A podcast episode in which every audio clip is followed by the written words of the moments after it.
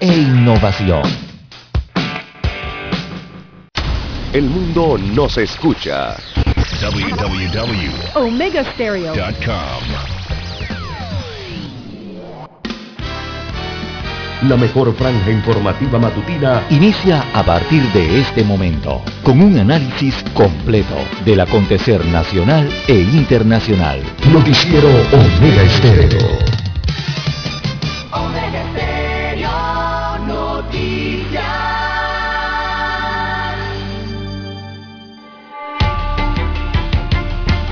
A continuación, los titulares, con los hechos que son noticias hoy.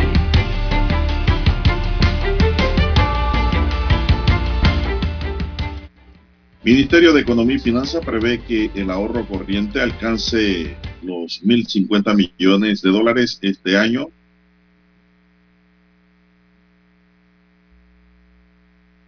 RM realizaría elecciones parciales ante supuestas irregularidades. Procurador pide a Presidencia información sobre supuesta mesa de nombramientos.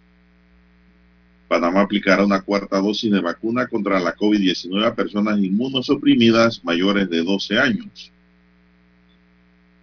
Se aprueba ley que incentiva la movilidad eléctrica en el transporte terrestre. Transportistas exigen congelar precios de combustible y revisar tarifas. Panamá empieza un cara a cara con el Gafi para demostrar los avances y salir de la lista gris. Mus pide a sus detractores seguir en Twitter mientras negocia comprar la red. También tenemos, señoras y señores, un juez bloqueará el plan de Biden de acabar la norma para la expulsión de inmigrantes. Panamá cae ante México en una goleada. También moradores del Arado le formaron un tamborito al ministro de Obras Públicas. Contraloría y el MEF extienden plazo para liquidar presupuesto. Caja de Ahorro lanza una propuesta para que panameños puedan construir sus casas, ya que es muy difícil en estos tiempos comprar casas de barriada. Cuestionan demora en la admisión de querellas contra fiscales. Rusia declara un alto el fuego en Mariupol por visita de Guterres. Las lluvias dejan 33 muertos y más de 21 mil damnificados en 40 días en Colombia. El precio de la cerveza subirá a partir del primero de mayo para los bebedores de cerveza. También tenemos para hoy, señoras y señores, se rechazan recurso de casación a fotógrafo sentenciado por violación. Explosión en fábrica de cohetes dejó tres heridos en Colón. Bien, amigos y amigas, estos son solamente titulares. En breve regresaremos con los detalles de estas y otras noticias. Estos fueron nuestros titulares de hoy. En breve regresamos. 530 AM, Noticiero Omega Estéreo, presenta los hechos nacionales e internacionales más relevantes del día. La mejor franja informativa matutina está en los 107.3 FM de Omega Estéreo, cadena nacional. Omega Stereo tiene una nueva app. Descárgala en Play Store y App Store totalmente gratis. Escucha Omega Stereo las 24 horas donde estés con nuestra nueva app.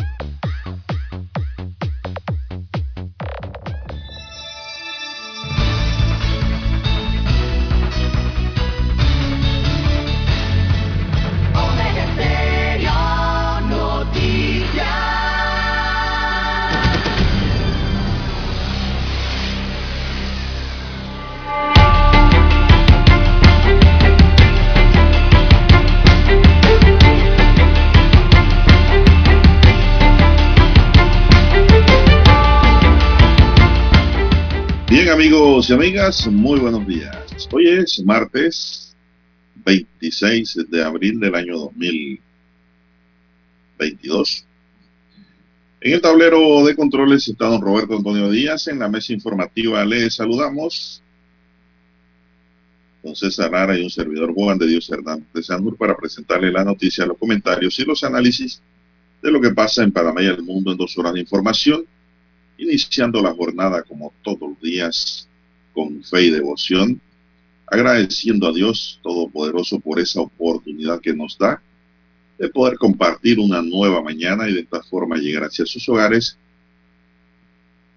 compartir con ustedes en sus automóviles. Gracias por permitirnos ir allí en su señal del auto, en sus lugares de trabajo, donde quiera que usted se encuentre. Pedimos para todos salud, divino tesoro, seguridad y protección ante tantos peligros que a diario nos rodean, sabiduría, sabiduría y mucha fe en Dios.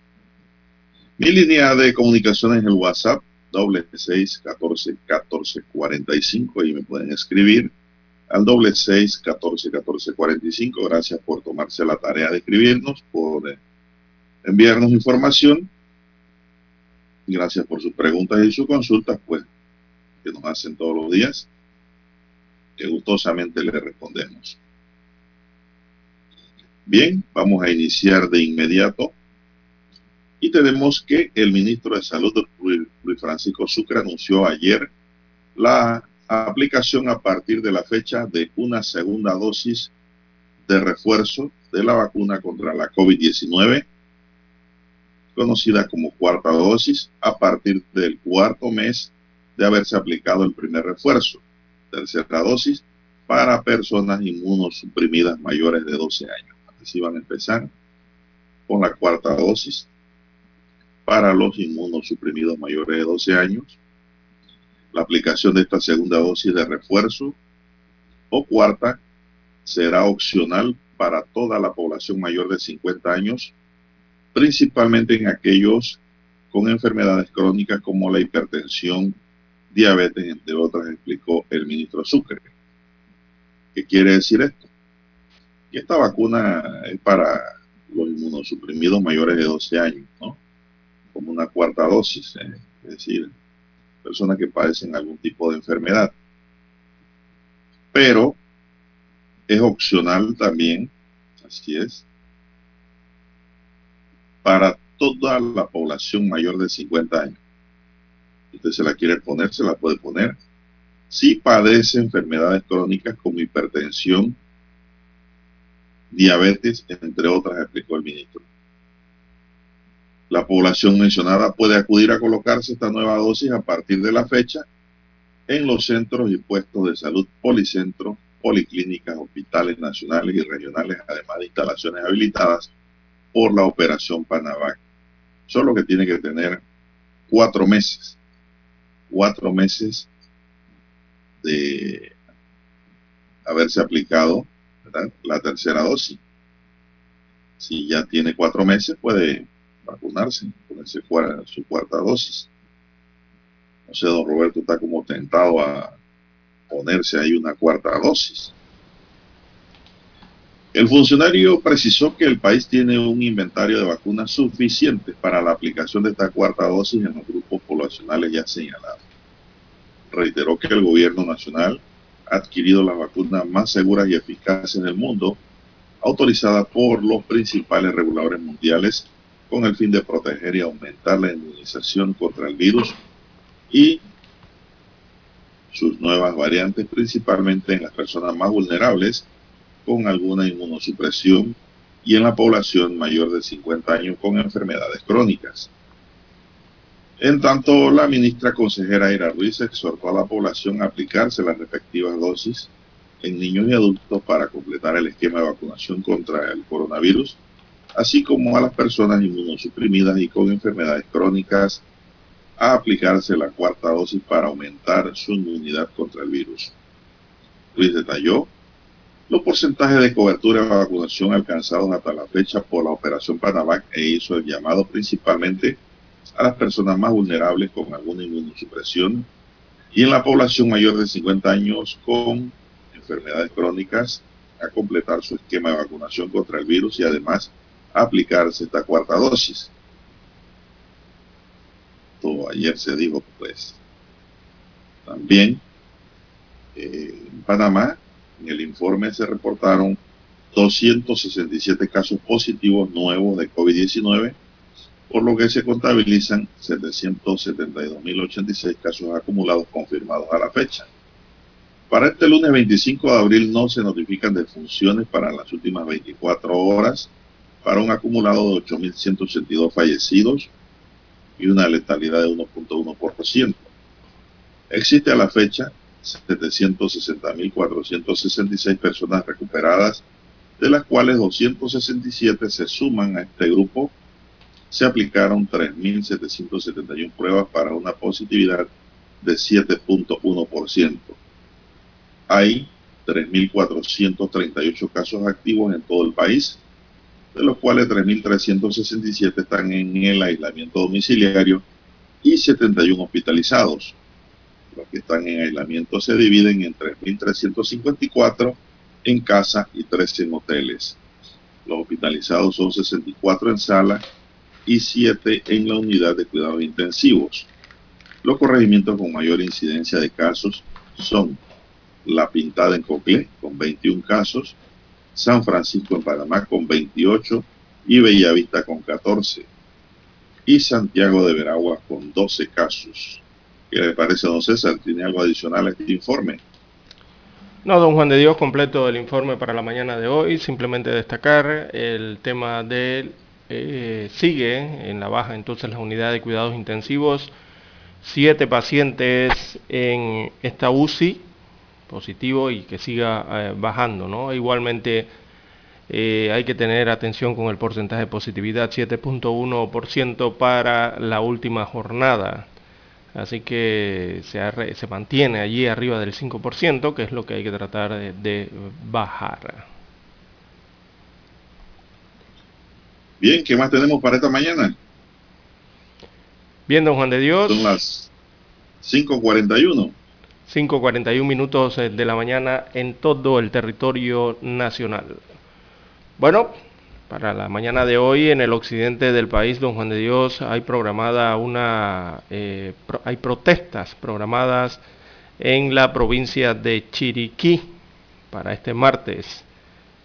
Así que en el cruce de Orconcitos, a las 7 y 30 de la mañana, eh, residentes de las áreas eh, de la comarca tienen preparada una, una manifestación, una protesta exigiendo la construcción de carreteras, también exigen la construcción y mejoras de centros educativos en estas comunidades. Son los padres de familia y también los docentes que están llamando a esta protesta. Eh, los moradores de San Félix, El Salao, Tolé, Vigui, Ojo de Agua, El Prado y eh, habrá también protestas o manifestaciones allí en la entrada de Cerro Plata. Estos porque señalan que se han incumplido los acuerdos de construcción de estas vías terrestres eh, prometidos por las autoridades nacionales. Así que a partir de las 7 y 30, eh, según han anunciado los moradores en estas comunidades, estarían haciendo esta protesta eh, para ser escuchados. Así que hay que tener eh, precaución a los amigos oyentes que se dirigen hacia el occidente del país, sobre todo la provincia de Chiriquí. Eh, los que van o vienen hacia la provincia de Chiriquí tienen que atravesar esta área comarcal en la vía panamericana. Bueno, se encontrarán con este tipo de protestas. Bien, la Bueno, y los transportistas, don César, ¿qué dicen? Bueno, vamos a la pausa. Vamos a la pausa. Roberto, Roberto, y regresamos con el tema. 5.40. La mejor franja informativa matutina está en los 107.3 FM de Omega Estéreo. 5.30 AM. Noticiero Omega Estéreo. Presenta los hechos nacionales e internacionales más relevantes del día. 7.30 AM. Infoanálisis con entrevistas y análisis con los personajes que son noticia. De 8 y 30 a 9 y 30 de la mañana, sin rodeos, con Álvaro Alvarado. De lunes a viernes, por Omega Estéreo. Para anunciarse en Omega Estéreo, marque el 269-2237. Con mucho gusto le brindaremos una atención profesional y personalizada.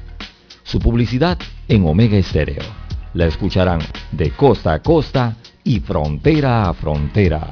Contáctenos 269-2237. Gracias. En centrales telefónicas, la casa del teléfono es tu mejor opción. Te asesoramos y ofrecemos buena atención. Con años de experiencia trabajando para ti.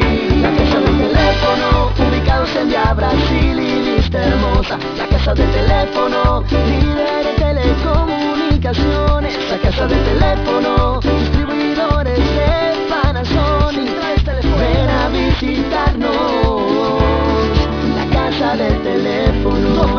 229-0465 lsdtcorp.com Distribuidor autorizado Panasonic.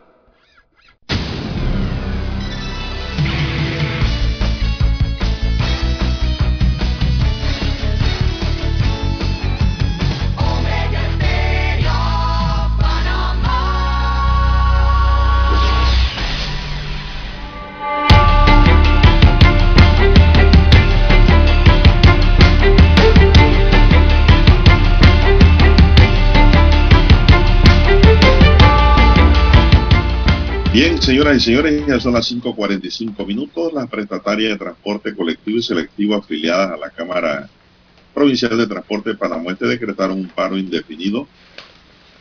Lo decretaron ayer al mediodía, don César.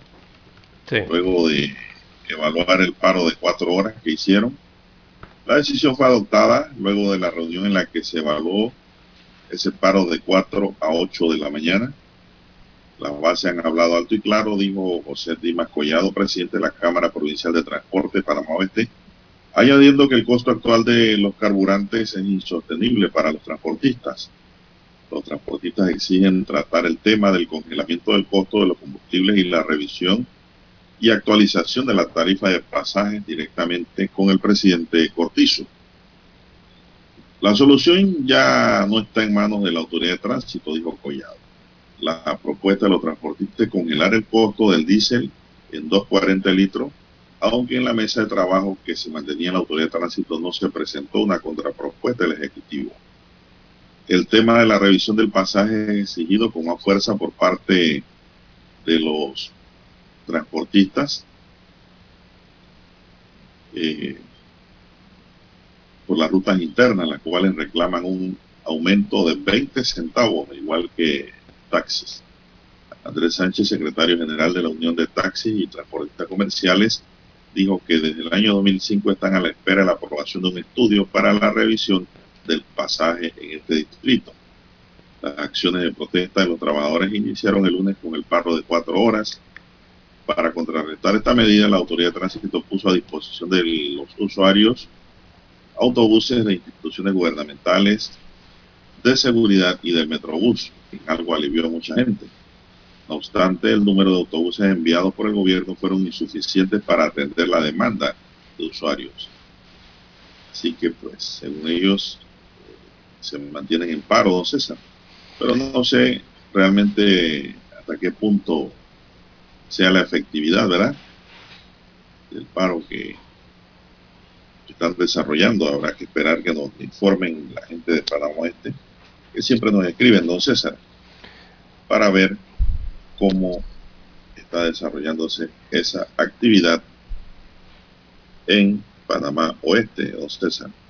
Igual que ayer, don Juan de Dios, igual que el día de ayer, cientos de personas se están viendo afectadas entonces por la ausencia del servicio de transporte colectivo en la provincia de Panamá Oeste Ayer también tuvieron que habilitar, como ayer, hoy se han tenido que habilitar a autobuses eh, de la empresa Mibus para eh, tratar de aliviar en algo la situación que están padeciendo miles y miles de personas en la provincia de Panamá Oeste y tratar de contrarrestar esa situación. Son los usuarios, son los usuarios los que se llevan la peor parte del tira y jala que hay entre los transportistas y el gobierno central eh, los transportistas aducen que por el precio de la gasolina eh, donde el aumento del pasaje eh, ha pasado ahora a ser la consigna principal, don Juan de Dios, porque este paro arrancó por el hecho de que congelaran en algo o ayudaran en algo en cuanto al tema de los precios de los combustibles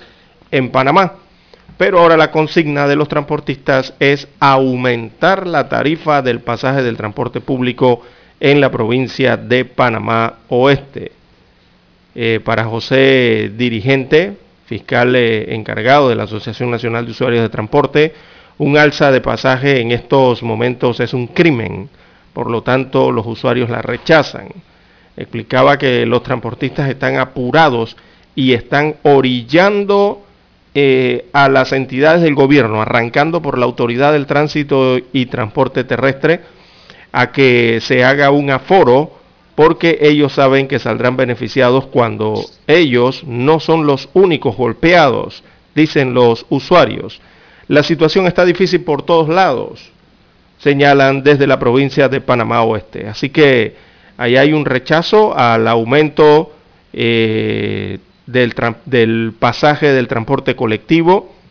Eh, el rechazo al aumento lo dieron a conocer en la Defensoría del Pueblo, eso fue en una conferencia el día de ayer, y también se lo han manifestado a la Autoridad del Tránsito y Transporte Terrestre. Esto por parte de los usuarios. Así que según Díaz, los transportistas son unos juegavivos, así los calificó, porque por un lado aceptan los 11 millones de dólares que se les aprobó como bono de combustible y por el otro lado entonces hacen estas protestas y reclaman un aumento del pasaje. De los 3 millones que se aprobaron en noviembre del año 2021, según la Autoridad del Tránsito y Transporte Terrestre, eh, solo se han desembolsado 995 mil dólares.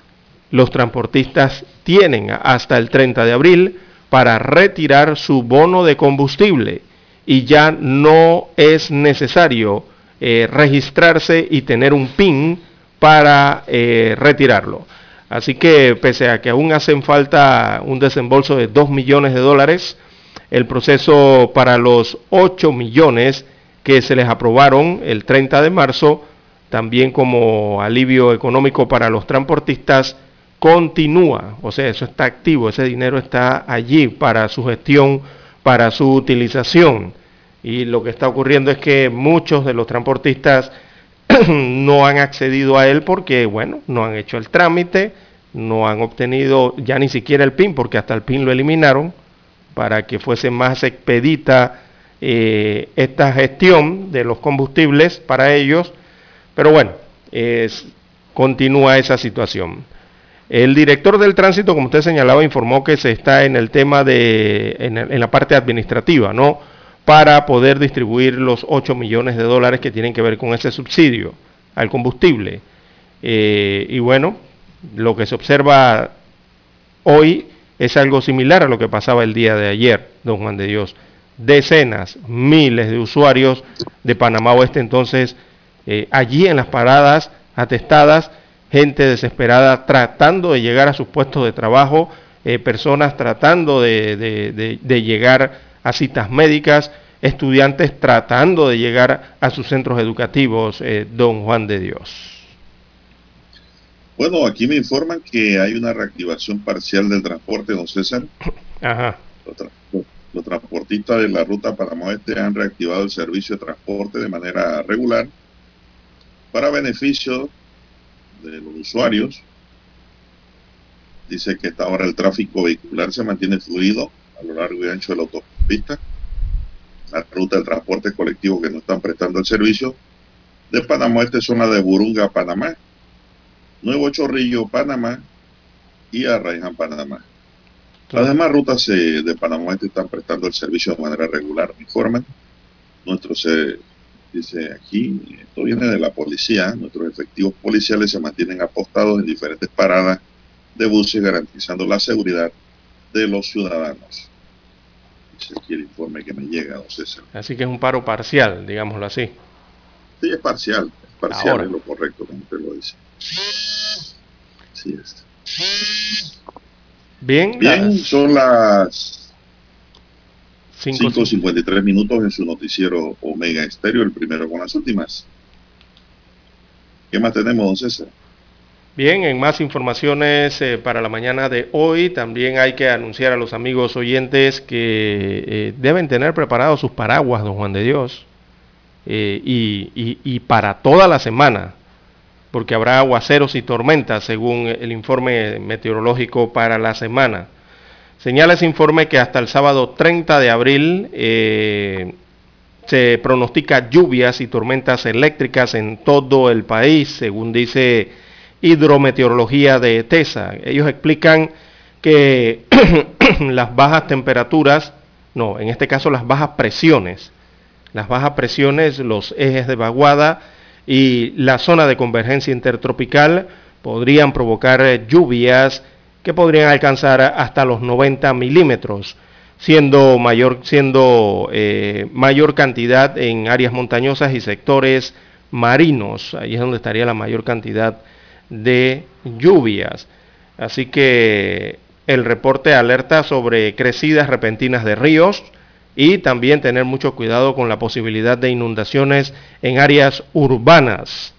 Así lo destaca el, eh, el informe hidrometeorológico de ETESA. Así que eh, hay que tener cuidado, don Juan de Dios, amigos oyentes, sobre todo la población, tomar las precauciones al respecto, los que viven cerca de fuentes, eh, de ríos, lagos, y también los que estarán visitando las playas, don Juan de Dios, tener mucho cuidado en ese sentido, porque habrá eh, aguaceros primero que nada, con tormentas, y, y serán eléctricas en algunos puntos eh, del país. Así que hay que tener precaución para la semana. Bueno, también, don César, ayer hubo una protesta pacífica en Chiriquí por parte de los bomberos paramédicos.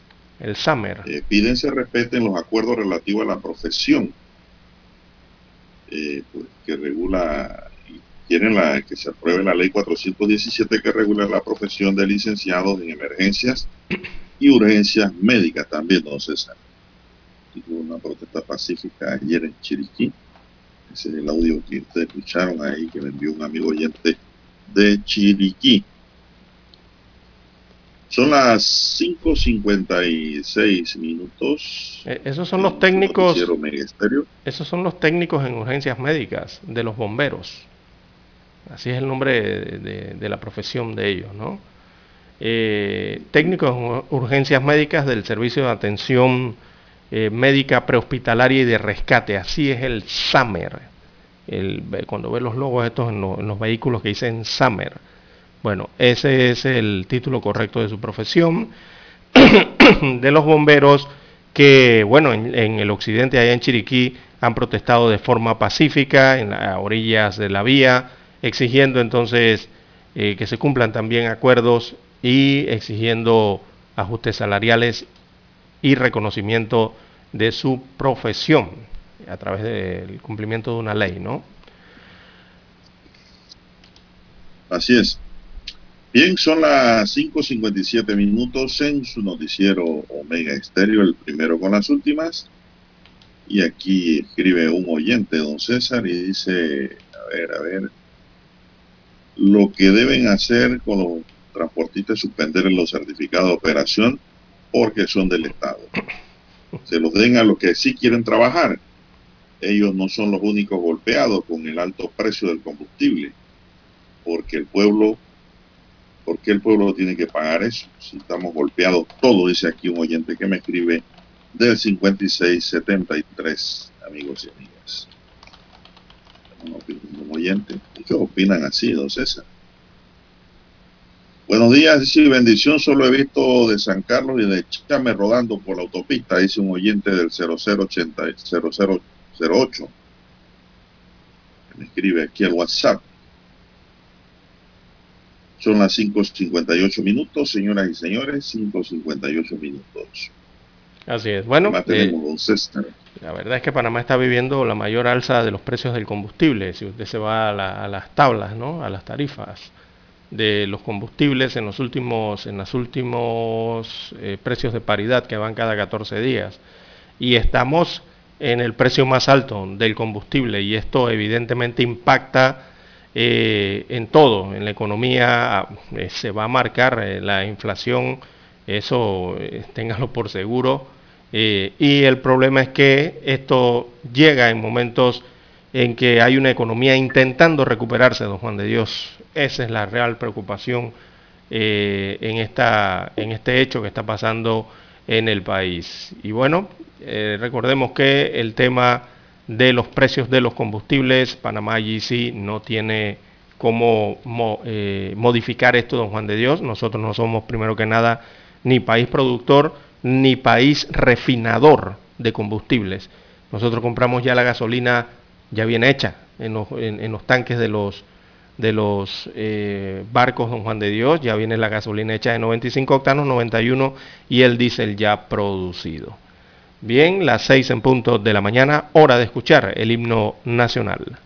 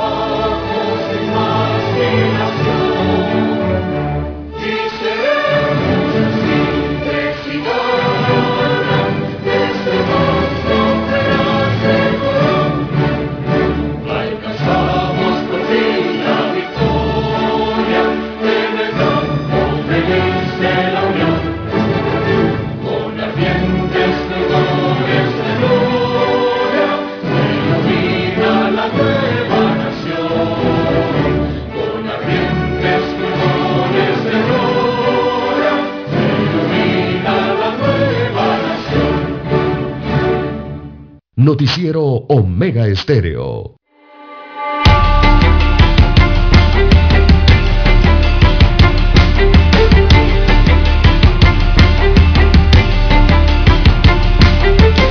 Bien, son las seis tres minutos en su noticiero Omega Estéreo, el primero con las últimas. Bueno, se registró el sensible fallecimiento, don César, de otro camarógrafo de Telemetro. De Metcon, sí amigos, compañeros de trabajo y algunos eh, personajes de la farándula lamentaron la muerte del reconocido camarógrafo Miguel Bonaga. La noticia de la muerte de Bonaga se dio a conocer en la tarde de ayer en las redes sociales donde muchos de sus compañeros mostraron su tristeza. Algunos lo describieron como un buen ser humano. Se conoció que Miguel, quien sufría de pancreatitis, fue hospitalizado el sábado.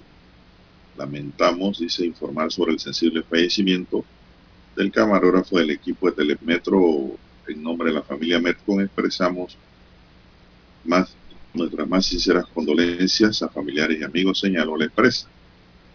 Esto pues, se dio a conocer ayer, don César. Así que pues a su alma. Eh, Miguel Bonaga. ¿Verdad que la noticia nos sorprendió? Yo no sabía que él padecía algún mal, porque en realidad ya tengo mucho tiempo de no verlo, don César. De un buen tiempo yo salí de ahí, de esa televisora, y él trabajaba allí. Eh, Bonaga no solo trabajó en noticias de Telemetro, Bonaga trabajó en diferentes áreas, área de producción. Era un camarógrafo, como quien dice, full, completo. Muy jovial, muy tratable, muy decente. Siempre, pues, con una sonrisa. El tiempo que tuve de conocerlo cuando estuve allí, don César, nunca lo vi enojado realmente. No, no, Bonagas no. Para nada. Para nada. Yo sé que después que yo salí de allí, que renuncié, renuncié, hay que decirlo, Ujú. César, con orgullo, Ajá. esto, él pasó al departamento de noticias. Allá, eh, eh, hermano también del otro camarógrafo y periodista Eduardo Bonaga, Correcto. sí. conocido como Bonaguita. Ellos trabajaban allí en la empresa como camarógrafos. Luego Bonaguita pasó a ser reportero, estudió periodismo. Pero en el caso del hermano, pues era el hermano mayor, Miguel Bonaga. Y pues lamentablemente falleció, pasa su alma, llena de tristeza porque era un hombre joven, con su familia, con mucho, mucha, muchos deseos de vivir y trabajar. Y mire lo que pasa, don César. Así es, don Juan de Dios, eh, un amigo. dolor que vive la familia Bonaga. Así es, un colega eh, y, y la verdad un gran amigo, don Juan de Dios, de, de- de todo el periodismo nacional, eh, quien conoció a Bonagas, a Miguel, ¿no? La- por la trayectoria que llevaba, un hombre de compromiso, compromiso con su empresa, con el- la profesión que ejercía y un hombre muy afable, mucho don de gente, como decimos aquí en Panamá, es un hombre muy cordial eh, justo y también eh, correcto, ¿no? Eh, muchas de las cualidades que acompañaban entonces a Bonagas eh, en su trabajo periodístico. Así que es una lástima, ¿verdad?, de- el aprecio que le tiene el gremio periodístico, que sabemos que le tiene el gremio periodístico a este camarógrafo, y lamentable la noticia entonces de su fallecimiento eh, debido a una enfermedad eh, bastante delicada, ¿no? Eh, como es la pancreatitis. Y, y mm, bueno, es una lástima, ¿verdad?, que, que nos haya dejado el amigo Bonaga. Así que nuestros respetos a la familia Bonaga y, y el aprecio eterno, el aprecio eterno la- al amigo camarógrafo. Bueno, son las seis, siete minutos, avanza la mañana, avanza la mañana. Oiga, don Roberto, usted está tomando jugo de mora. Café, ¿qué es lo que usted toma? Té. Quiere un jugo que sea de mora, dice. Sabe que Roberto tiene su plantación de mora en el oeste. Eh, el procurador de la administración, Rigoberto González, solicitó al ministro de la presidencia, José Gabriel Carrizo, información referente a la presunta existencia de una mesa de nombramientos en la entidad con base en las facultades que le da a la Procuraduría la Ley 38 del año 2000 sobre las actuaciones administrativas en las entidades públicas. En una nota enviada por González, el ministro Carrizo, el pasado 21 de abril, este indica que la petición se da en atención a dos escritos presentados por el abogado Ernesto Cedeño. En tal sentido, González pidió a Carrizo Jaén brindar información en el término de cinco días sobre una serie de preguntas formuladas por el abogado y que se refieren a situaciones presuntamente vinculadas a funcionarios o funciones del Ministerio de la Presidencia sobre la existencia o no de una mesa de nombramientos y si opera para todo el sector público. En el encuentro remitido a Carrizo Jaén se le pide explicar cuál es la base legal para la constitución de esa mesa de nombramiento y se opera para todo el sector público, incluyendo las entidades descentralizadas, don César. Bueno, yo creo que ya el vicepresidente respondió eso públicamente, don César. Él dijo públicamente que no existe esa mesa, que lo que existe es un departamento de recursos humanos que evalúa al personal como en toda institución pública. ¿Cierto o falso? No le escuché las declaraciones al presidente don Juan de Dios, pero si usted lo dice es porque lo escuchó. Bueno, él, lo, él, lo, dijo el mismo día en que el diputado Tim Guardia le, le increpó, dice que le nombrara gente, que necesitaba pasos para su gente de Coclé. Y él le respondió públicamente que no existía ninguna mesa de nombramiento específicamente. Pero pues haciendo uso de su derecho, el abogado Ernesto Cedeño quiere que esto se estampe en blanco y negro a través de la respuesta que le dé ahora a la Procuraduría de la Administración a cargo del profesor Rigoberto González. Sí, porque la queja principal ha, llegado en varias ocasiones a través de los medios de comunicación refiriéndose a esa comisión de nombramiento en el Ejecutivo eh, desde la Asamblea Nacional. Han sido los diputados. Eh, Guardia ha sido uno de ellos, el diputado del Circuito 21. También he escuchado a algunos de Chiriquí quejarse por esa situación, o sea, miembros del Partido Revolucionario Democrático, ¿no? De la supuesta existencia entonces de una comisión o mesa de nombramiento en el Ejecutivo, en el Ministerio de la Presidencia específicamente, eh, y que les impide entonces a otros miembros del colectivo eh, pro gobierno acceder entonces a puestos de empleo en el Estado. Ha sido la queja constante allá por dos años en la Asamblea Nacional. Ahora bien. Bueno, siempre se ha hablado de mesa de nombramiento, don César, no en este gobierno. Pero nadie la ha confirmado. Exacto. Todo el mundo habla de la Tulivieja. Siempre se escucha a la orilla del río después de las 12 de la noche, pero nadie la ha visto. Así mismo ha sucedido pues acá, en todos los gobiernos hemos escuchado de mesa de nombramiento, una, una mesa de filtro para nombrar a gente que trabajó en la campaña política, gente que el gobierno siente que tiene alguna deuda y que pues son miembros del partido y que buscan un espacio. Pero nadie la confirma, don César. Nadie. Sí, ya se Siempre se habla de lo mismo. Sí.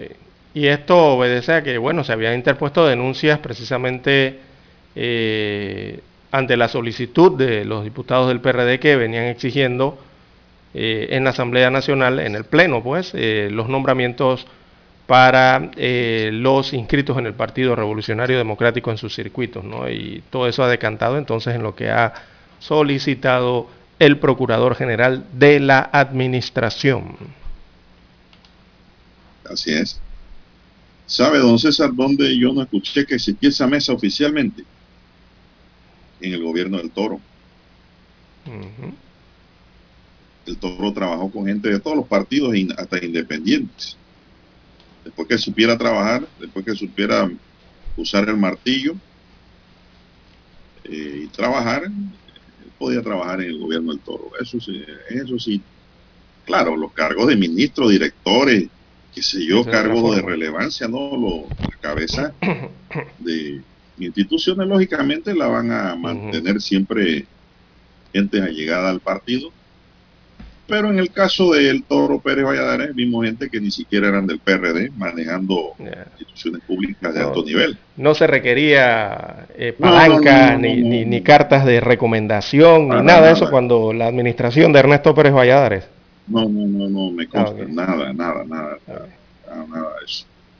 Eso lo vi de cerca. Ya los demás sí eran por bolsa y a mí, pero eso nunca se llegó a verse. De eso se hablaba, ¿no? Siempre. Sí, siempre se ha hablado se habla de gobierno tras gobierno. Comisión que hace las evaluaciones, y, pero. La que revisa el padrón electoral. Eso es lo que se queja sí, para ver si, la población. Si está o no está en la, ah, exactamente. exactamente, don Juan de Dios. Exactamente, pero eso no eso es como secreto. porque eso no, no, no, es público. Se habla de eso porque se habla.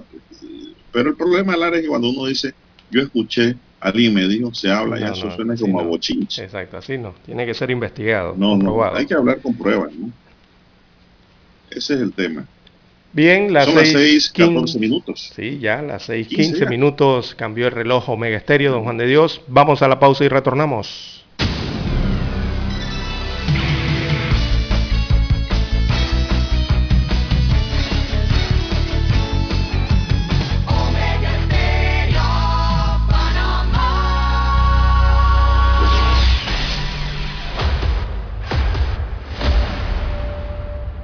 Desde los estudios de Omega Estéreo, establecemos contacto vía satélite con la voz de América.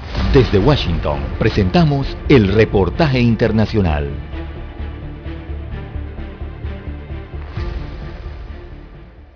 La junta directiva de Twitter negoció con el empresario Elon Musk la venta de la red social. La semana pasada, Musk dijo que había asegurado 46.500 millones de dólares en financiamiento para esa compra, con lo cual ejerció presión a objeto de negociar un acuerdo del que se tuvo noticias este lunes. El diario The New York Times, citando fuentes anónimas enteradas de la situación, informó que las dos partes discutieron detalles como el cronograma y los montos a pagar una vez concretado el acuerdo. Como se sabe, Twitter había adoptado medidas para impedir dicha compra, haciéndola prohibitivamente costosa. Sin embargo, la junta directiva, al ver que Musk había conseguido el financiamiento, cambió de parecer, según The Wall Street Journal, que fue el primer medio en reportar las negociaciones. El pasado 14 de abril, el CEO o director general de la automotriz Tesla ofreció comprar la red social a 54 dólares 20 centavos por acción, es decir, unos 43 mil millones de dólares, pero en ese momento no reveló cómo financiaría la adquisición. El precio de esa compra fue al final de 44 mil millones de dólares.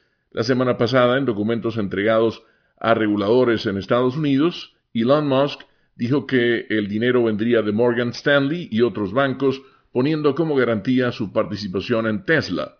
Musk declaró previamente que deseaba comprar Twitter porque no cree que la red social está cumpliendo su promesa de servir como plataforma de libre expresión. En semanas recientes, Musk ha mencionado algunas posibles reformas a Twitter, como por ejemplo la relajación de las restricciones a sus contenidos, como las usadas para suspender la cuenta del expresidente Donald Trump y la necesidad de eliminar las cuentas falsas o automatizadas. La agencia AP informa que Musk es la persona más acaudalada del mundo, cuyos bienes tienen un valor estimado, según la revista Forbes, de 279 mil millones de dólares, pero gran parte de su fortuna está atada a acciones de Tesla, en la cual posee 17% según FactSet, y de SpaceX, su compañía de viajes espaciales. Sin embargo, no se sabe a ciencia cierta cuánto dinero líquido tiene Musk. Con la nota económica desde Washington, Leonardo Bonet, Voz de América. Escucharon vía satélite desde Washington el reportaje internacional. La mejor franja informativa matutina está en los 107.3 FM de Omega Estéreo. 5.30 AM. Noticiero Omega Estéreo. Presenta los hechos nacionales e internacionales más relevantes del día. 7.30 AM. Infoanálisis. Con entrevistas y análisis con los personajes que son noticia. De 8 y 30 a 9 y 30 de la mañana. Sin rodeos. Con Álvaro Alvarado. De lunes a viernes por Omega Estéreo.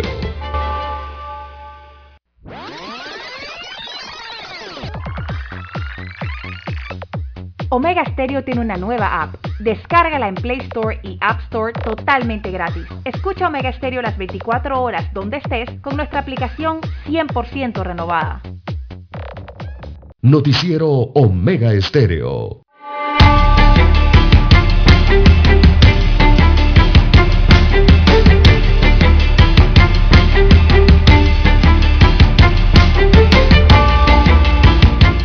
Bien, son las 6, 18 minutos. Hay una noticia aquí, don Roberto, que no le ha gustado mucho a Lara. ¿Cuál? Digo, para no hablar, no, hablamos aquí mismo entre nosotros. ¿Cuál fue? Y es que la Cervecería Nacional comunicó a su cliente, don César, el aumento en el precio de sus productos mediante una nota difundida ayer. La justificación del aumento, según la nota que lleva el nombre del director comercial de Cervecería Nacional, David Crespo, se debe a la escalada inflacionaria que ha impactado casi todos los sectores de la economía. Se indica en la nota, la industria cervecera no escapa a esta realidad y han sufrido incrementos en costos de materias primas que utilizan para la fabricación de sus productos, además de los costos de importación de las marcas globales. Por tanto, hacemos del conocimiento público que a partir del próximo primero de mayo, nuestras marcas locales, específicamente marcas de latas, tendrán un incremento de precios. Crespo instó a sus clientes a aprovechar el resto del mes de abril las promociones vigentes tanto en marcas nacionales como importadas y asegurar sus inventarios antes de la celebración del festivo primero de mayo, César Roberto. Así que tiene que aprovechar, don Juan de Dios, lo que resta del mes. Oiga. Compra antes del primero de mayo que van a subir el precio. Eh, así es. Bueno, la verdad es que algunos, bueno, eh, eh, será un duro golpe a los bolsillos de los parranderos, don Juan de Dios. Porque en Panamá no todos son parranderos. Pero para los que sí les gusta la parranda, entonces esto sí les va a afectar. ya que subirá entonces el precio de la cerveza como bien ha señalado. Y evidentemente eh, aquí lo único que va a ocurrir con este comunicado, don Juan de Dios, es que eh, los propietarios de los bares, de los restaurantes o todo donde se expenda cerveza, simplemente le van a transferir, transferir, perdón, le van a pasar ese ajuste a los consumidores. Por eso es que digo que aquí los grandes afectados van a ser los parranderos, los que les gusta la cervecita, ¿verdad? Esos eh, sí son los que van a tener que sacar del bolsillo de la cartera esos centavitos o esos realitos eh, de más, ¿verdad? Para poder comprar el producto. Pero, explíqueme algo, explíqueme algo, ¿qué es parrandero? Eh, lo que le gusta la fiesta, don Juan de Dios. ¿Dónde, dónde se distribuye la cerveza mayormente? Ah, en los bailes, en la fiesta, en el entretenimiento. Allí es, ¿no? Eh, en donde se va a verificar esto. Esto ya lo habíamos anunciado hace algunos meses atrás, don Juan de Dios, eh, producto de precisamente cuando explotó eh, la invasión de Rusia a Ucrania. Ya habíamos señalado que los principales rubros que iban a afectar al mundo con alzas iban a ser precisamente uno que se llama cebada. ¿Se acuerda que lo dijimos aquí? Bueno, precisamente porque la cerveza tiene que ver con esto. Lastimosamente otro que por allí quizás se estará anunciando, eh, no sabemos si todavía impactado, eh, será el problema que habrá con el trigo y con la harina. Recordemos que estos países, tanto Rusia como Ucrania, son de los principales, sobre todo Ucrania, son de los principales productores de harina a nivel mundial, de los que más harina producen, o sea, el trigo, pues la siembra del trigo, donde sale precisamente cebadas, harina y estos otros derivados, ¿no? Así que el pan, don Juan de Dios, por allí vendrá el golpe, lastimosamente. Y así otro grupo de, productos debido a, lo que está ocurriendo con Rusia. Recordemos que le tienen una serie de sanciones económicas a Rusia y eso provoca eh, retrasos o que no vendan o, o, complicaciones con la distribución de los productos que tiene Rusia. Igualmente con otros productos que vende Ucrania. Esto se suma don Juan de Dios a la otra problemática que está existiendo, que precisamente es con el coronavirus. Lastimosamente, eh, los principales puertos, sobre todo los que están en China, eh, están parados, don Juan de Dios, producto del confinamiento y, que hay en China de, de la COVID-19. Y al estar parados, don Juan de Dios, si usted se para enfrente de esos puertos y ve en el horizonte en el mar, lo que ve es una cantidad de navíos estacionados pero cuando le hablo de cantidad no le hablo ni de 5, ni de 10, ni de 20, le hablo de cientos de navíos allí parados esperando poder recoger las cargas que están en el puerto, los contenedores. Y bueno, todo eso retrasa el sistema logístico, algo parecido a lo que ocurrió, ¿se acuerda? Cuando un buque panameño quedó bloqueando el canal de Suez, que hubo un problema de logística y muchos retrasos en la entrega de mercancías a nivel mundial, incluido Panamá. Bueno, algo parecido eh, estará para los próximos meses ocurriendo, sumado a los altos precios del combustible que también impactan en todos estos, en estas materias primas, que es el nombre correcto, eh, y derivados entonces que llegan aquí a Panamá. Eh, lastimosamente es así, no lo podemos ver desde otro sentido, los altos precios de los combustibles impactan en todo, traen inflación y bueno, hay que tratar de ajustarse, don Juan de Dios, lastimosamente. Bueno, la verdad es que la cerveza no es un artículo de primera necesidad. No, no, no. Pero, pero, póngale un pero ahí, entonces. hay gente que no pueden vivir si no toman cerveza. Panamá es uno de los países más cerveceros de la región centroamericana, incluso dentro del ranking latinoamericano, don Juan de Dios. Es donde se consume más cerveza de todos los países de la región eh, eh, insular centroamericana y eh, continental centroamericana, Panamá es el que más consume. la juventud consume mucho más cerveza, don César, que los mm. adultos. ¿Usted sabe eso? Sí, claro, claro. La juventud es la que más consume y como usted dice bien, que andan en parranda, pachanga, son los que toman más cerveza, ¿no? Así mismo les va creciendo la panza. sí, usted ve esos jovencitos de 20, 25 años con unas panzas mirando para el piso de la hebilla, con tres y cuatro llantas y la caja de cerveza al hombro. Con la cebada. Se van cebando, Lara. Exacto, la cebada. Y se van cebando así como cuando uno se ceba un puerco. Igualito. Es que, es que para que tengan contexto los amigos... Lo que cebar, engordar. Sí, exactamente. la palabra. cebar es engordarse. para, para utilizar esa misma palabra, don Juan de, de cebada, eh, para poner en contexto a los amigos oyentes, Panamá distribuye directamente desde Rusia la cebada. Eh, Panamá le compra a Rusia la cebada de casi todos los productos de cerveza aquí nacional para fabricarla, ¿no? Para fabricar la cerveza. Eh, el conflicto allá ha generado esta situación en parte.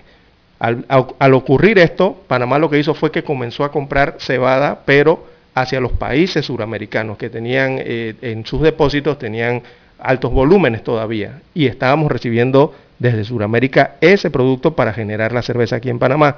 Evidentemente eso se gasta, don Juan de Dios, con la cantidad de consumo que hay en Panamá, eso se gasta. Mire, don César, y bueno, se suma el tema inflacionario y el del combustible. Hace buen rato. En lo particular yo dejé de tomar cerveza hace buen rato. Mire que ese aumento no me da ni, fu, ni, fa, ni frío ni calor. Me hubiera dolido que dijeran va a aumentar el precio del arroz, el precio de la carne, qué sé yo. Pero cuando ya eso no es de preocupación para uno, el tema de la cerveza, no da igual. Que tome el que pueda, no el que quiere. Y es que, Eso es lo importante. Sí, bueno, al final el combustible va a impactar en, todos los rubros, don Juan de Dios, porque necesitan de logística, no, pero el problema, don César, es lo que hemos dicho aquí y se ha repetido en todos lados, que cuando el combustible baja, esos precios no bajan. Exacto. Entonces eso se convierte en ganancias y utilidades para los comerciantes y empresarios. Porque si el combustible baja, ya no hay justificación para esa alza de precios pero los precios se quedan arriba y no hay autoridad ni gobierno que regule eso. Esa es la gran realidad que estamos viviendo en Panamá. No sé cómo andan en el resto del mundo. No, no le puedo decir. Estoy hablándole por lo que uno vive. Bien, son las 6:28 minutos, señoras y señores. Bueno, don Roberto no le mete a la cerveza. Para nada. Peso pluma. Eh, bueno, Roberto, tome té. Así es. Desde Vamos a la pausa, don Roberto. Para anunciarse en Omega Estéreo, marque el 269-2237. Con mucho gusto le brindaremos una atención profesional y personalizada. Su publicidad en Omega Estéreo. La escucharán de costa a costa y frontera a frontera. Contáctenos 269-2237. Gracias. Omega Estéreo, 24 horas en FM Estéreo. Desde los estudios de Omega Estéreo, establecemos contacto vía satélite con la voz de América. Desde Washington, presentamos el reportaje internacional.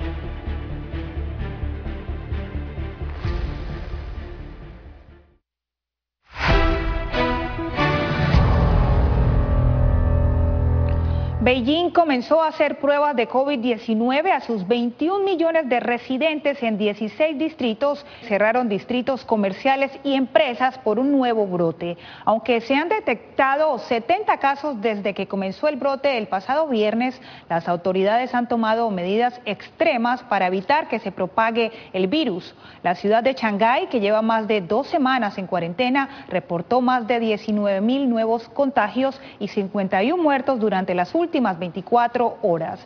Las fronteras de China se mantienen en gran parte cerradas, mientras el impacto económico de la pandemia va en aumento.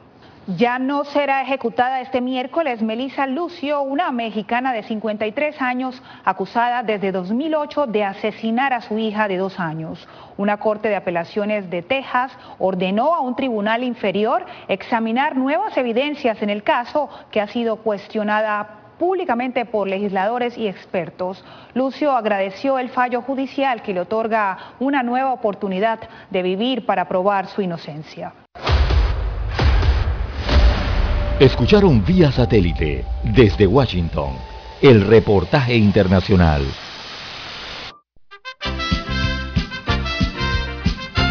Infoanálisis, de lunes a viernes de 7 y 30 a 8 y 30 de la mañana por los 107.3 FM de Omega Estéreo.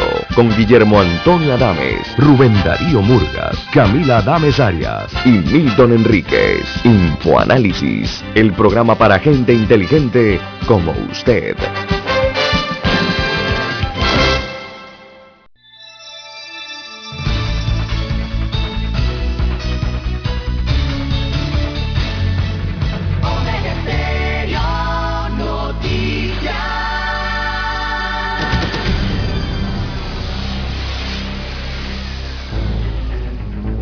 Las noticias impresas en tinta sobre papel. Con ustedes.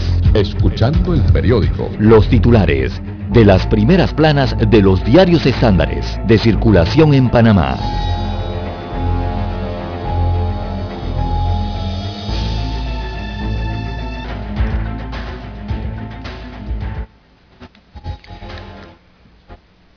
Bien, amigos oyentes, el diario La Prensa titula para este martes 26 de abril del año 2022, importadora Ricamar amenaza a la prensa. Bueno, es un tema de la unidad investigativa de este rotativo.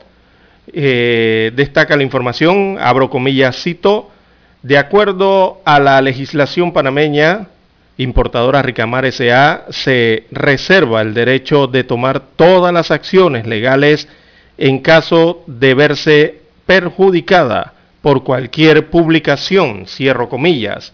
Así concluyó un escueto correo de Alejandro Garuza Dames, gerente general de la empresa dueña del Super 99, a la prensa. Así que Garuz eh, se negó a responder un cuestionario enviando por este medio eh, enviado por ese medio, o sea, el diario La Prensa, para conocer la versión de la compañía sobre los cambios realizados para garantizar un buen gobierno corporativo y la transparencia en la lucha contra el lavado de activos. Así que el gerente de importadora Ricamar, empresa acusada de lavado en el caso de Brecht, advirtió que puede tomar acciones legales contra el diario La Prensa por haberle consultado esto. Bien, en más títulos eh, del rotativo para hoy, Fábrega intenta sacudirse de la crisis de las placas. Durante el primer trimestre de este año fueron vendidos en el país 9.371 vehículos y no hay placas de circulación para los autos nuevos en la capital. El alcalde José Luis Fábrega responsabilizó a la Escuela Vocacional Chapala, también al MIDES y a la Autoridad del Tránsito y Transporte Terrestre por esta situación. En más títulos de la prensa, nuevas elecciones en realizando metas alargarían fuero de su líder, es un tema político. Así que después de una jornada electoral caracterizada por trifulcas, insultos y denuncias de irregularidades, las facciones de Realizando Meta, partido que preside Ricardo Martinelli Berrocal, coinciden ahora en que se requieren nuevas elecciones. Y eso significa más tiempo para el fuero electoral penal. Bien, revocatoria de mandato no podrá tener activistas. Destaca el alcalde de Panamá, José Luis Fábrega, no podrá tener activistas ni observadores para la transparencia en los lugares dispuestos para la recolección de firmas en medio del proceso de revocatoria de mandato en su contra, tal como lo solicitó uno de sus abogados. Así lo dispuso la Dirección Regional de Organización Electoral de Panamá Centro. En más títulos para la mañana de hoy, en panorama BA.1 y BA.2, los dos sublinajes de Omicron que hay en Panamá. También Fiscalía de la Unión de Estados Unidos, perdón, Fiscalía de Estados Unidos de América dice que querella de diputado no tiene sustento. En los deportes, Manchester City versus Real Madrid, el primer asalto, hoy es el partido. En martes financiero, eh, trabajo semipresencial eh, predomina en las pymes, es su reportaje principal. La fotografía principal del diario la Prensa para hoy destaca lo que es la semana de la vacunación en las Américas para el año 2022, que ya arrancó, por cierto. Así que el objetivo es aumentar la cobertura vacunal. Bueno, tras dos años de suspensión por la pandemia y en medio de una baja cobertura de inmunización, ayer comenzó en el país la Semana de Vacunación de las Américas. Esta es una iniciativa impulsada por la Organización Panamericana de la Salud, la OPS, que busca acelerar la vacunación contra la COVID-19 y cerrar brechas de cobertura eh, contra otras enfermedades eh, prevenibles. Destaca hoy el principal eh, pie de foto de la fotografía central de la portada del diario La Prensa. Bien, amigos oyentes, estos son los títulos que muestra en primera plana la prensa. Pasamos ahora a los títulos que tiene en portada el diario La Estrella de Panamá. Bien, la decana nos dice hoy, Ministerio de Economía y Finanzas prevé que el ahorro corriente alcance los 1.050 millones de dólares este año. El ministro de Economía y Finanzas, Héctor Alexander, dijo que para este año el ahorro corriente en el gobierno central alcanzaría los 1.050 millones de dólares, lo que hará al país menos dependiente de los préstamos internacionales para financiar sus inversiones. El escritor panameño, un actor vital en la cultura del Istmo, en el marco de la reciente conmemoración del Día del Escritor Panameño, nos acercamos al panorama editorial en el país, así como a las oportunidades y los retos que enfrenta en la actualidad. Destaca un reportaje que tiene el diario La Estrella. Real Madrid, Manchester City, Liverpool y Villarreal por dos boletos a la final los cuatro equipos vienen con un desempeño positivo, pero solo dos podrán ir a Saint Denis. Precio de la cerveza subirá desde el primero de mayo próximo. RM realizaría elecciones parciales ante supuestas irregularidades. En más titulares, procurador pide a presidencia información sobre supuesta mesa de nombramientos. Panamá aplicará una cuarta dosis de vacuna contra la COVID-19 a personas inmunosuprimidas mayores de 12 años. En otro titular, la decana nos dice, Panamá aprueba ley que incentiva la movilidad eléctrica en el transporte terrestre. En otros titulares, 5 millones de refugiados ucranianos y 12 millones en total sin hogar producto de la guerra. Transportistas exigen congelar precio del combustible y revisar tarifas. También tenemos que gigantes del e-commerce suben 63% de ventas en pandemia. No reconocido, pues, y que está en la fotografía ilustrativa del diario La Estrella es Amazon. Panamá empieza un cara a cara con el GAFI para demostrar los avances y salir de la lista gris. Moose pide a sus detractores seguir en el Twitter mientras negocia compra la red. Analistas sitúan crecimiento económico mundial para 2022 en un 3,2%.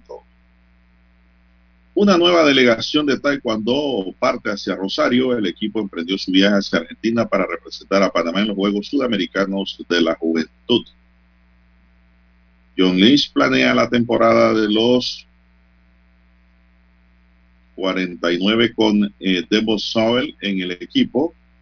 Debo Samuel eh, tuvo una temporada 2021 con 1.405 yardas por aire gracias a 77 recepciones y 6 anotaciones.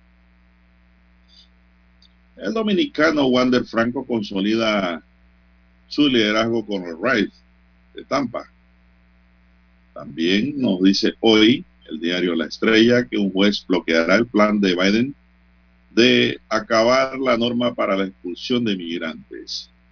El gobierno peruano presenta un proyecto que abre el camino a una asamblea constituyente en el país suramericano. También Río de Janeiro deja de exigir el comprobante de vacunación contra la COVID-19. El pasaporte de vacuna será suspendido por recomendación del Comité Científico Brasileño, aseguró el alcalde de Río en un mensaje publicado en redes sociales. Señoras y señores, estos son los titulares que hoy le podemos ofrecer del diario La Estrella de Panamá. Hacemos una breve pausa y regresamos. Hasta aquí, escuchando el periódico. Las noticias de primera plana, impresas en tinta sobre papel. Para anunciarse en Omega Estéreo, marque el 269-2237. Con mucho gusto le brindaremos una atención profesional y personalizada. Su publicidad en Omega Estéreo. La escucharán de costa a costa y frontera a frontera. Contáctenos 269-2237. Gracias.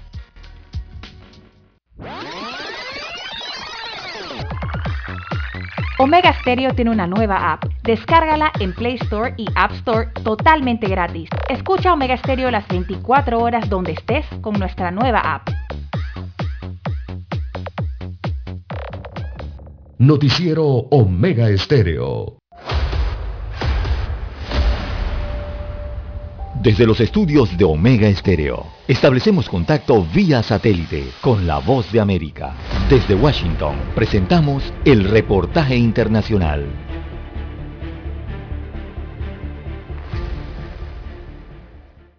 La Asamblea Legislativa en El Salvador renovó por 30 días más un régimen de excepción durante el cual quedan suspendidos varios derechos constitucionales mientras el gobierno enfrenta a las pandillas. Raquel Herrera con el informe. Derechos como la libertad de asociación, de defensa, a una detención administrativa de 72 horas y la inviolabilidad de la correspondencia y de las telecomunicaciones quedarán suspendidos por 30 días más en El Salvador. El Congreso, con mayoría oficialista, aprobó la propuesta del gobierno de Nayib Bukele para ampliar el régimen de excepción bajo el cual el país ha estado durante el último mes, declarándole la guerra a las pandillas.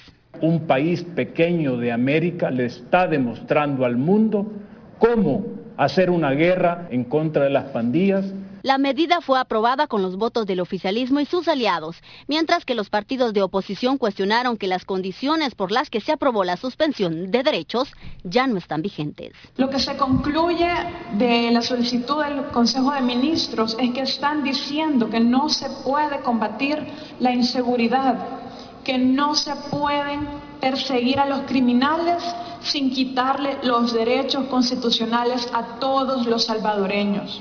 Nosotros con el mayor de los gustos, por mi parte esto debería de ser eterno hasta que desaparezca el último terrorista de este país.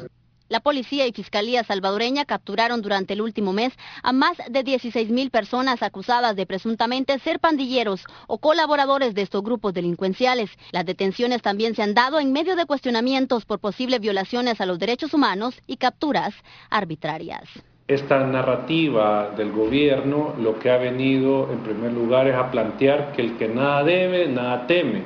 Pero esto sin duda encierra eh, posibles violaciones a derechos fundamentales.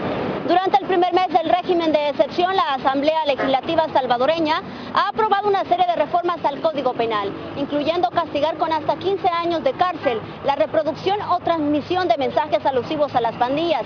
La restricción incluye a los medios de comunicación. Raquel Herrera, Voz de América, San Salvador.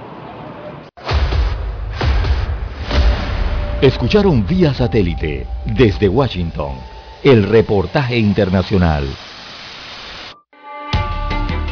Es momento de adentrarnos al mar de la información. Este es el resultado de nuestra navegación por las noticias internacionales más importantes en este momento.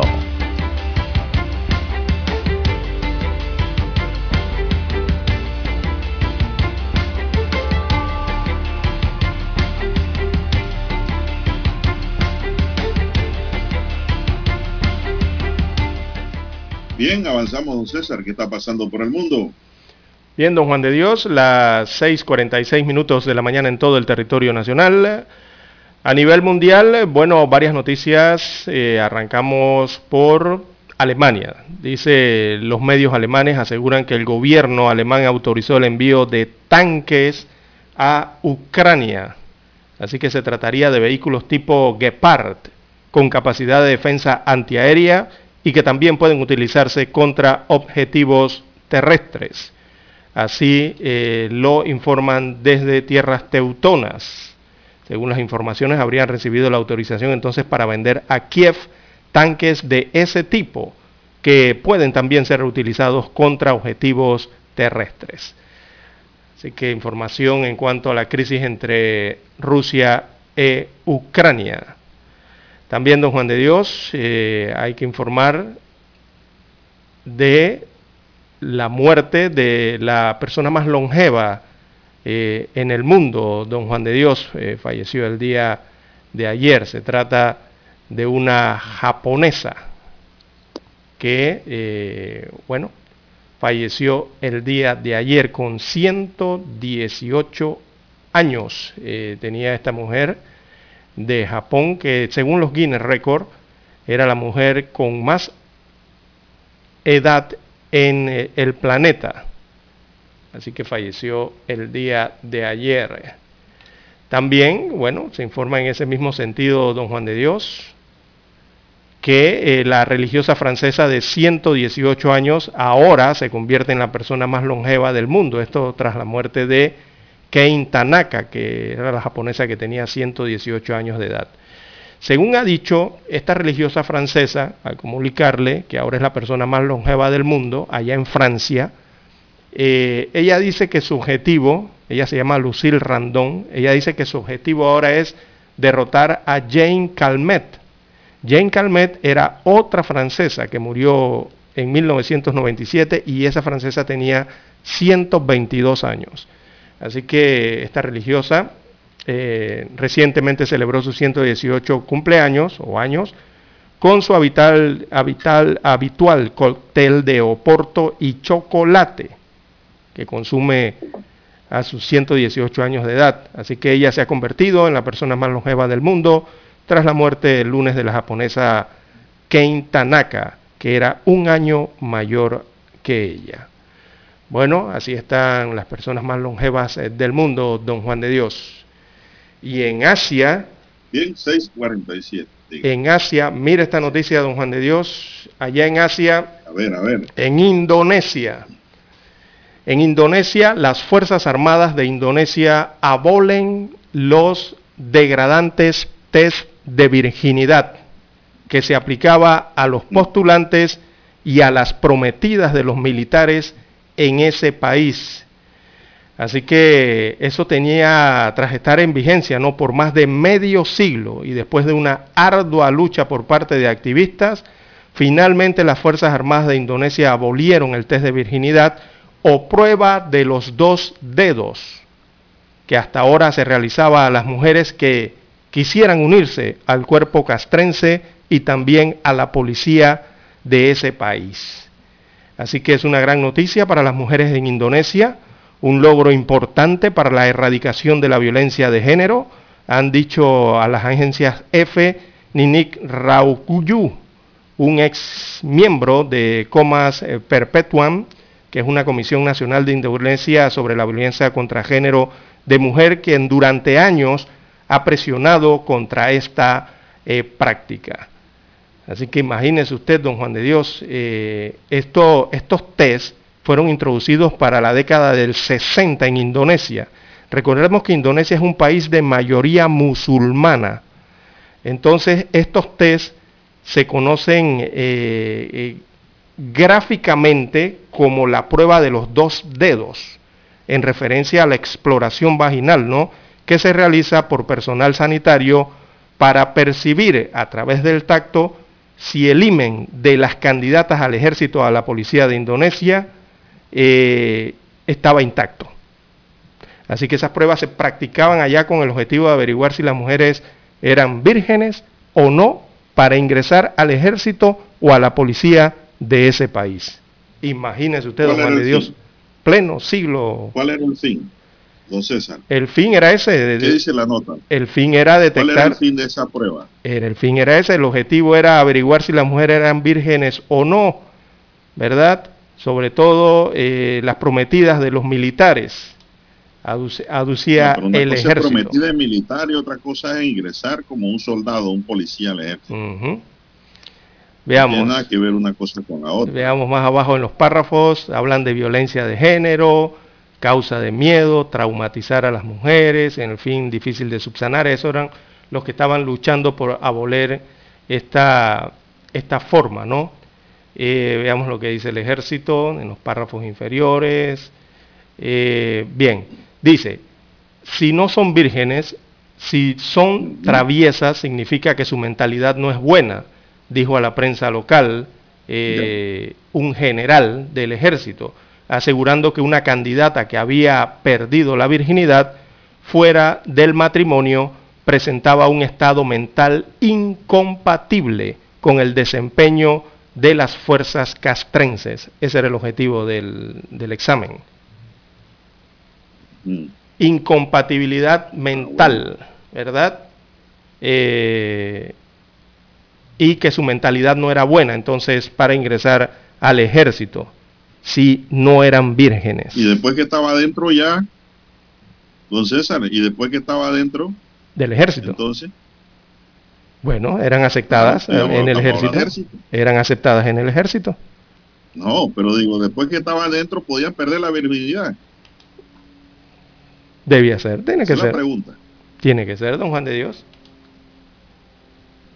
Entonces era un requisito previo. Exactamente. Lo que yo estoy observando aquí es que, primero, estas son otras culturas, don Juan de Dios, y por lo leído aquí entre párrafos, la prueba de virginidad en Indonesia eh, era un requisito laboral, don Juan de Dios, porque cuando usted va a ingresar al ejército a la policía, usted va porque usted va a trabajar. Evidentemente usted va buscando un empleo, ciertamente.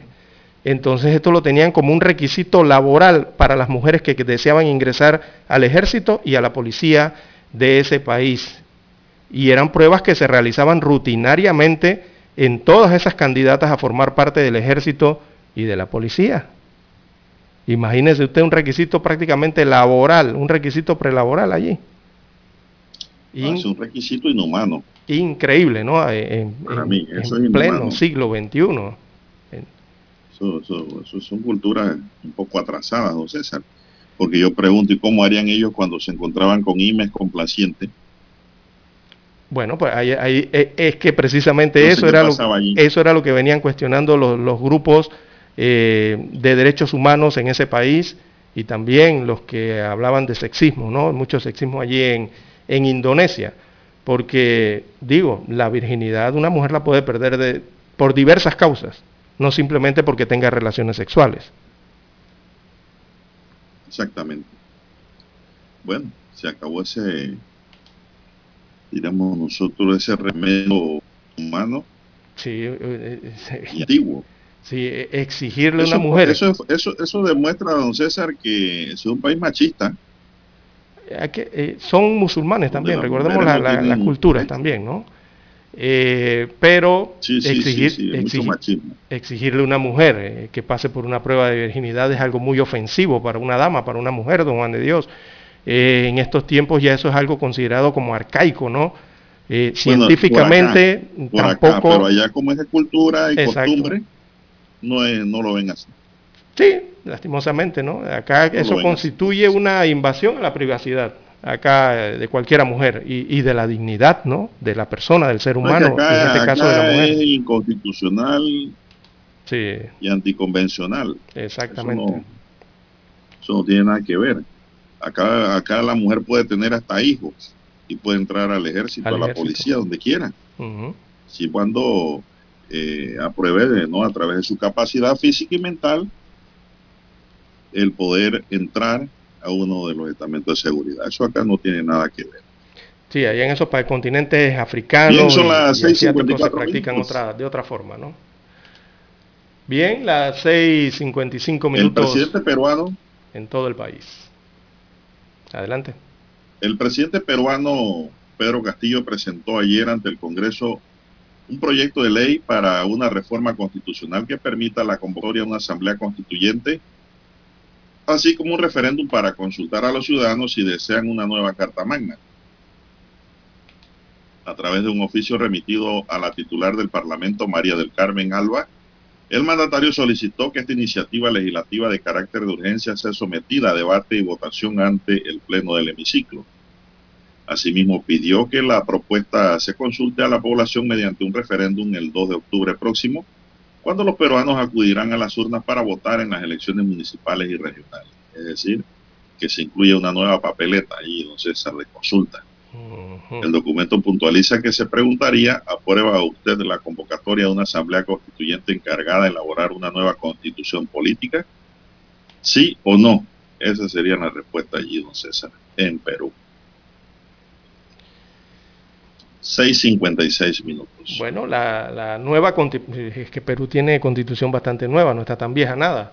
Y la nueva constitución se someterá entonces nuevamente a un referéndum eh, por parte de la población si este proyecto de ley se aprueba ya en Perú con el presidente Pedro Castillo, que también ha sido eh, eh, polémico allá esta situación con el presidente.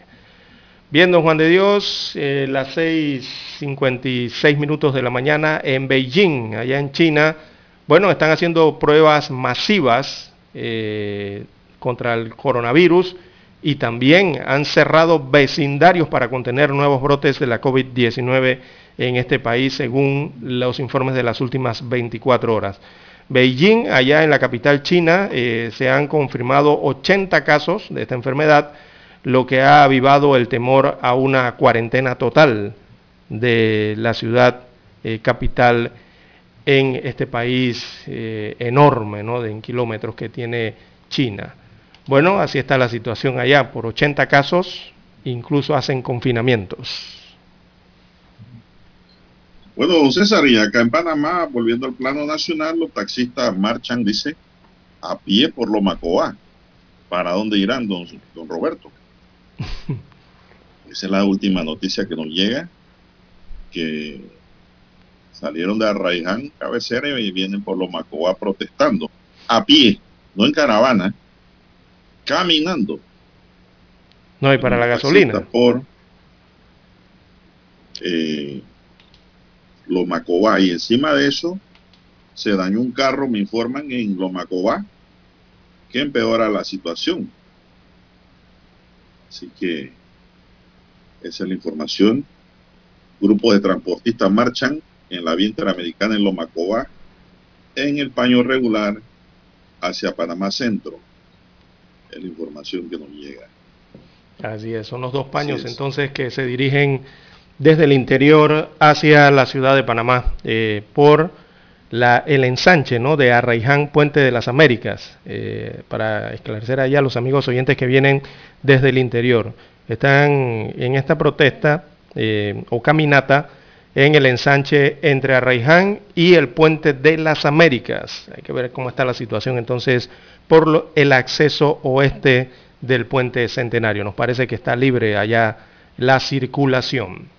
Bien, y esto ocurre en medio del paro indefinido que han decretado los transportistas en la provincia de Panamá Oeste y que hoy cumple este segundo día con las afectaciones a los usuarios.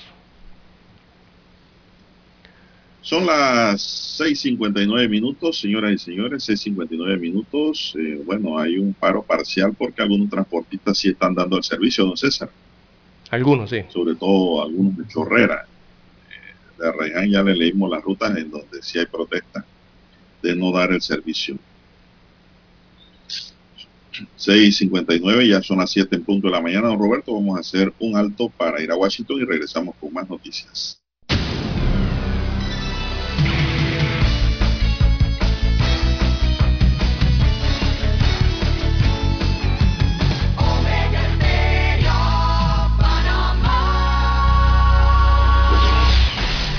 El satélite indica que es momento de nuestra conexión. Desde Washington vía satélite y para Omega Estéreo de Panamá, buenos días América. Buenos días América, vía satélite desde Washington. Noticiero Omega Estéreo. Estados Unidos reanuda su presencia diplomática en Ucrania. Rusia continúa sus ataques. Victoria de Macron en Francia calma a los aliados de la OTAN. Además, Estados Unidos modifica el procedimiento para admitir refugiados ucranianos. Bienvenidos a una nueva jornada informativa. Comenzamos. Estados Unidos anunció que está listo para retornar su personal diplomático a Ucrania mientras que Rusia sigue adelante con sus ataques. La decisión fue tomada tras el primer encuentro de alto nivel entre los dos países desde que se inició la guerra en febrero. Y para ampliar esta información nos conectamos a la Casa Blanca donde se encuentra nuestro compañero Jorge Agobián con toda la información. Jorge, cuéntanos, ¿qué dijo la Casa Blanca? Tío Lisset, durante esta jornada la Casa Blanca resaltó uno de los puntos más importantes de este encuentro de alto nivel entre Estados Unidos y Ucrania durante el fin de semana. Y es el tema económico, la ayuda o la asistencia militar que ha otorgado Estados Unidos a Ucrania hasta este momento. La pregunta que se le hizo a la secretaria de prensa, la portavoz del presidente Joe Biden, es si existe un tope en esta ayuda que ha otorgado Estados Unidos y que dice que continuará otorgando. No respondió a esa pregunta pero dijo que eh, forma parte también de una decisión que tendrá que tomar el Congreso estadounidense, que por cierto retornó a Washington luego de un receso este lunes. Otro de los temas importantes, el regreso del cuerpo diplomático a Kiev. Aquí está el reporte. Tras la primera visita de alto nivel de Estados Unidos a Ucrania desde que empezó la guerra en febrero, Washington alista el retorno de su personal diplomático a ese país, que empezaría esta misma semana. Así lo detalló el secretario de Estado Anthony Blinken desde Kiev. Creo que probablemente comenzaremos en Lviv y luego nos mudaremos a Kiev. Puede llevar algunas semanas. El anuncio sigue a la decisión de varias naciones europeas que también han iniciado el proceso de retorno a sus embajadas. A la par, este lunes el presidente Biden anunció la nominación de su candidata como embajadora estadounidense en Ucrania. En ese país, los secretarios de Estado y de Defensa comprometieron más de 713 millones de dólares en financiamiento militar para Ucrania y otros países europeos.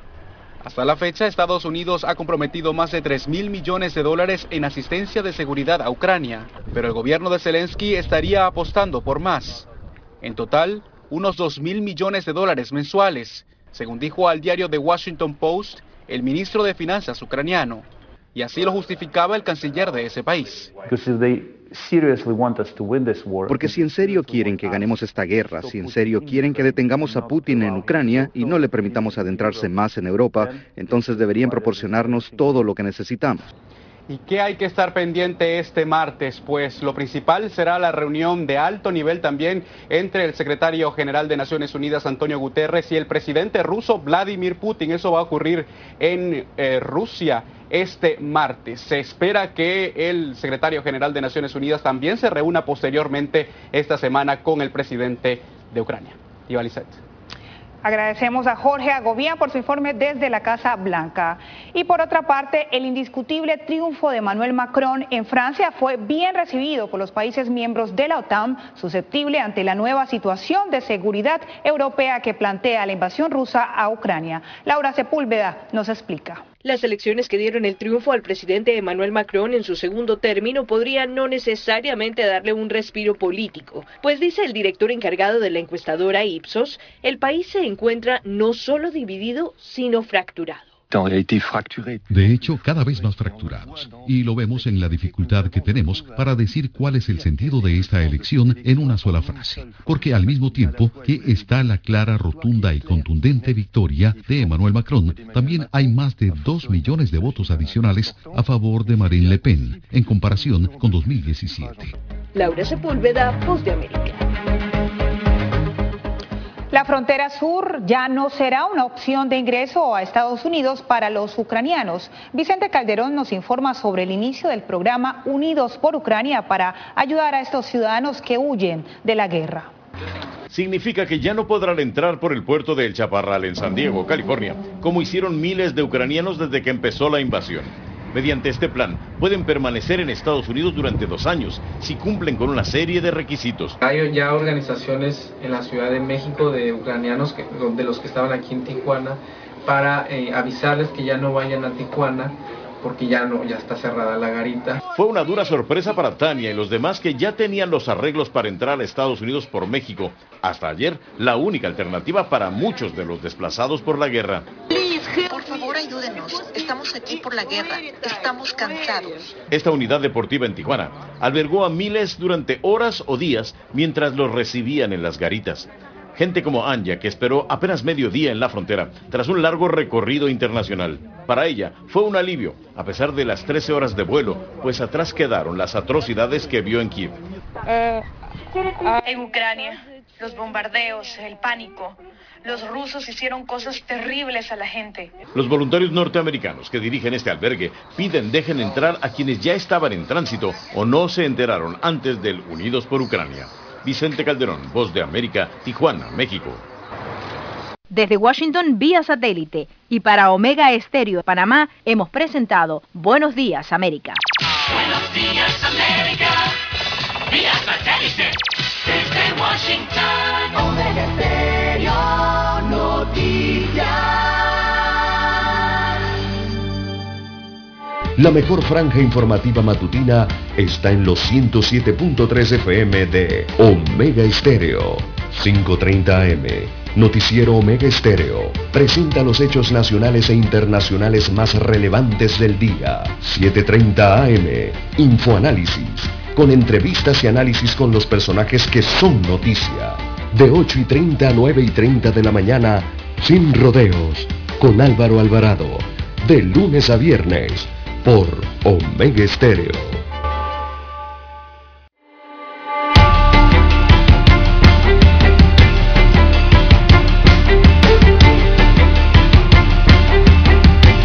Bien, señoras y señores, avanzamos.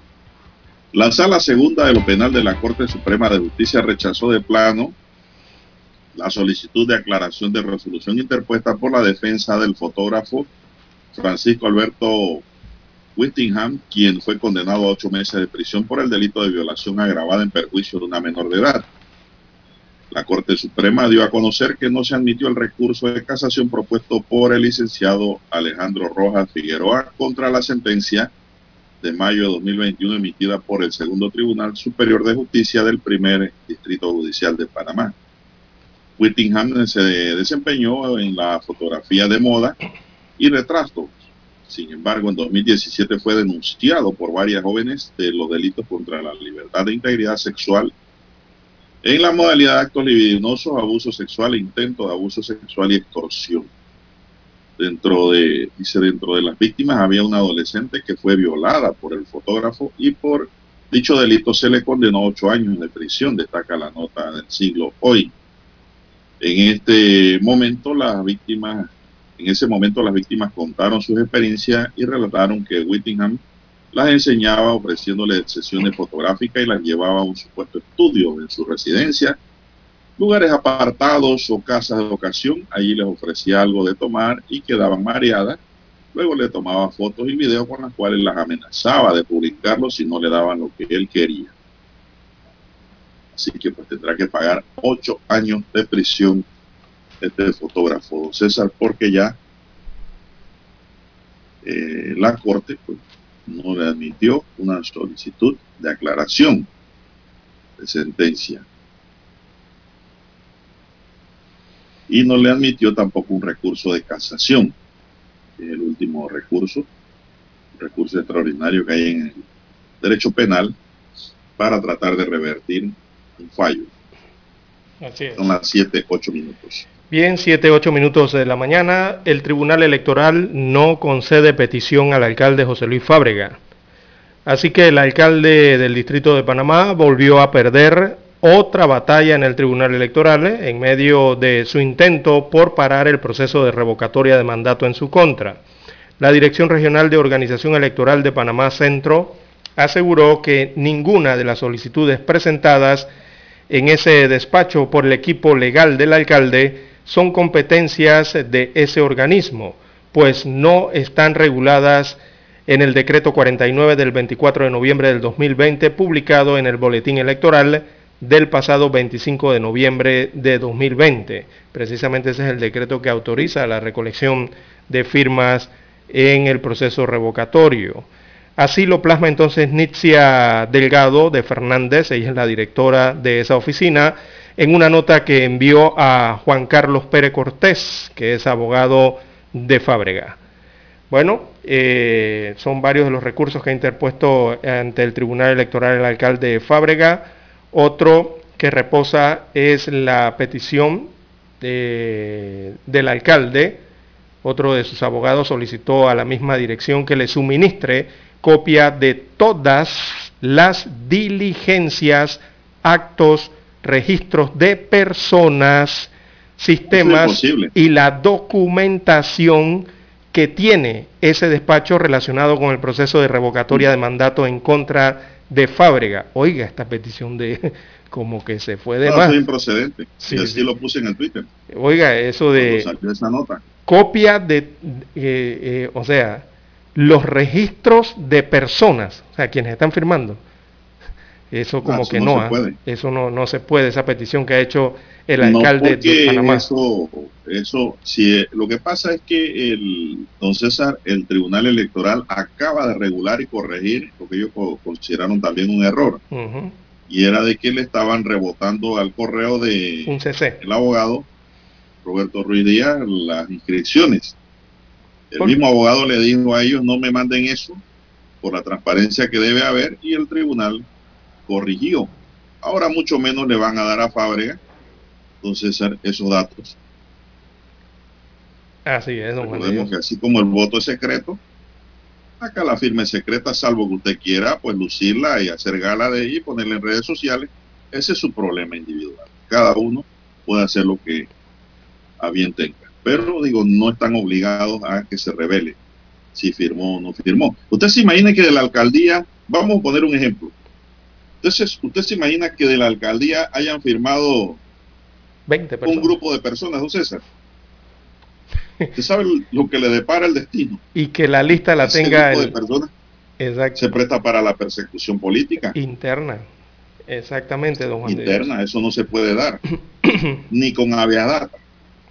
Con nada. Eso se tiene que mantener en el secreto que maneja el Tribunal Electoral. Para terceros. Para terceros. Así es, don Juan de Porque si Dios. usted quiere una certificación y usted fue el que firmó, usted se la tiene que dar, porque eso es suyo, eso es personalísimo. Eso es lo que está pasando allí, eso no eso es improcedente. Sí, evidentemente, ¿no? Bueno, ayer el que se presentó a las instalaciones del Tribunal Electoral, a la oficina electoral, a hacer su firma de apoyo a la revocatoria del alcalde del Distrito Capital, fue el representante del corregimiento de Don Bosco. Don Bosco pertenece al Distrito Capital. Así que él se presentó a, a emitir eh, su aprobación con su firma eh, para la revocatoria de mandato. Eh, el representante de Don Bosco dice que no está de acuerdo con Es lo, que, que está digo, ocurriendo César, si en la usted quiere hacer alcaldía. gala de su firma, usted quiere hacer gala de su firma, usted pues puede hacerlo. Eso no es, ahí no hay, ahí no hay inconveniente ni cortapisa de ningún tipo, porque es su decisión. Pero si usted quiere firmar y no quiere que los demás se enteren y sepan, lo puede hacer calladitamente, don César, que nadie se va a enterar. Así, Así es, es. don Juan de Dios. Bueno, eh, hasta ayer eh, se habían recolectado, bueno, arrancan el día de hoy según las páginas que están promocionando o, o están llevando este tema en las redes sociales, arrancan con un promedio de 12.000 firmas eh, para el día de hoy y contando, señala aquí un, banner que tienen. Y está así, don Juan de Dios, eh, faltan alrededor de 186 mil, de las 198 mil que requieren, 198 mil 920, eh, ahora la diferencia se encuentra en 186 mil 900 firmas aproximadamente. Está bajando la cantidad requerida. Eh, en promedio, don Juan de Dios, veamos los números en promedio, se requieren 160 1.633, perdón, 33 firmas promedio por día para recolectarlas en 120 días, para llegar a las 198.920. Así que en promedio están en 2.224 firmas por día, es lo que se está recolectando en promedio en, estos, en, este, en esta primera etapa ¿no? de 5 o 6 días que ha transcurrido. Así que los apoyos a la revocatoria están por encima del 36% promedio diario de rúbricas a recolectar.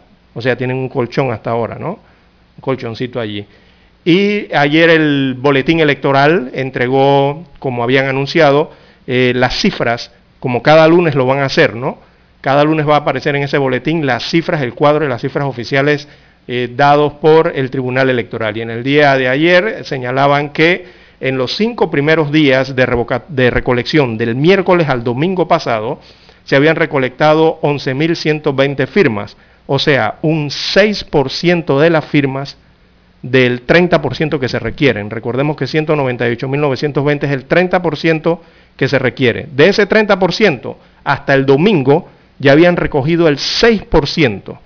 O sea que les falta el 24% eh, en este proceso de tres meses y más de tres semanas que todavía les resta. La mayoría de las firmas están llegando por videollamada, don Juan de Dios eh, 10.216 firmas por videollamada al centro de atención al usuario del Tribunal Electoral. Eh, los kioscos, estos aparatitos que parecen cajeros automáticos en diversos puntos de la capital, por allí solamente se han recibido 550 firmas, así que la mayoría de las personas la hace a través de Internet. Bien. desde un teléfono. Exacto, es un teléfono desde la comodidad de su casa o de donde esté, ¿no? Agarra su celular, hace la videollamada y allí le atiende entonces un funcionario del Tribunal Electoral y registra su firma. Pero eso sí, toma más tiempo, ¿no? Que hacerlo por un kiosco. Por un kiosco es más rápido, es, incluso no llegas ni al minuto, según me han comunicado algunas personas que han realizado el proceso. En 40 segundos hacen eso. Pero la gente prefiere la videollamada, don Juan de Dios, porque es la novedad, don Juan de Dios, la novedad. Bien, tenemos que hacer la pausa, don Juan de Dios, y retornamos con más información. Noticiero Omega Estéreo. Problemas de tierra, accidentes graves, reclamos a aseguradoras, incumplimientos de contratos, reclamos de herencias, todo asunto civil y penal, consulte al 6614-1445. Ahora contamos con el servicio de asesoría, confección de pliegos de cargos, impugnación y defensa en materia de contrataciones públicas. 6614-1445. Licenciados Juan de Dios Hernández Sanjur y Belkis Hernández Díaz.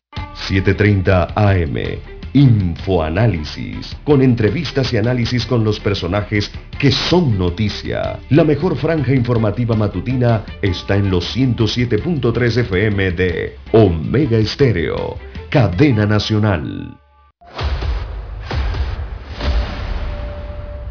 Desde los estudios de Omega Estéreo, establecemos contacto vía satélite con la voz de América. Desde Washington, presentamos el reportaje internacional.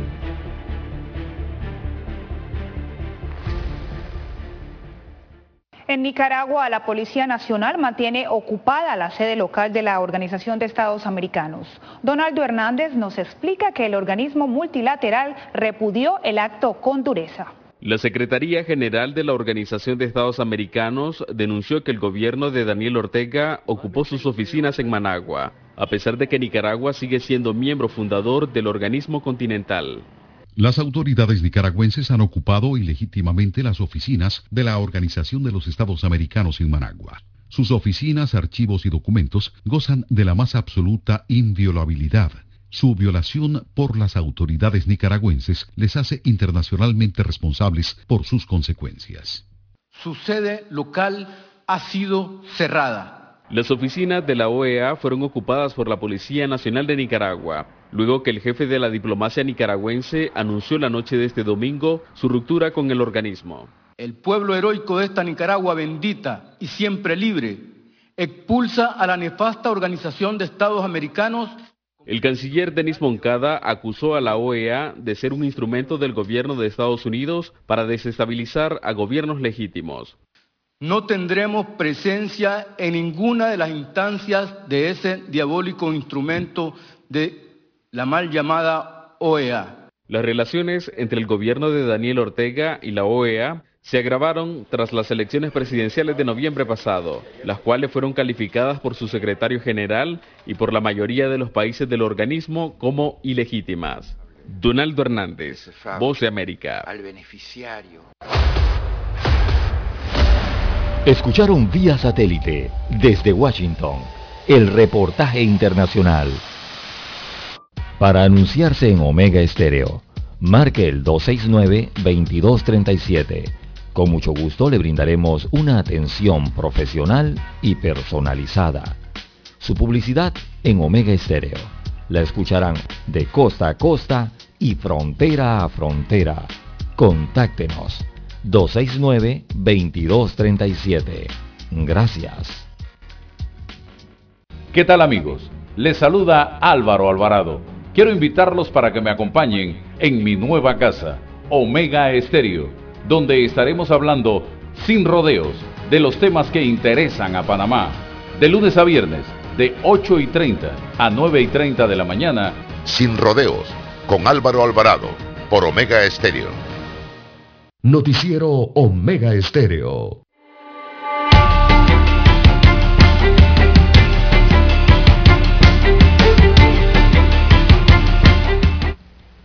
¿720? ¿Qué más tenemos, César? Bien, don Juan de Dios, en económicas, eh, Panamá recuperaría este año producción previa a pandemia.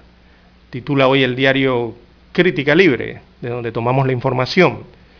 Bueno, dice que desde el 2021 Panamá refleja una recuperación gradual de los niveles de producción de las actividades económicas y se prevé que para este año 2022 el ahorro corriente en el gobierno central alcance los 1.050 millones de dólares, lo que hará al país menos dependiente de los préstamos internacionales para financiar sus inversiones.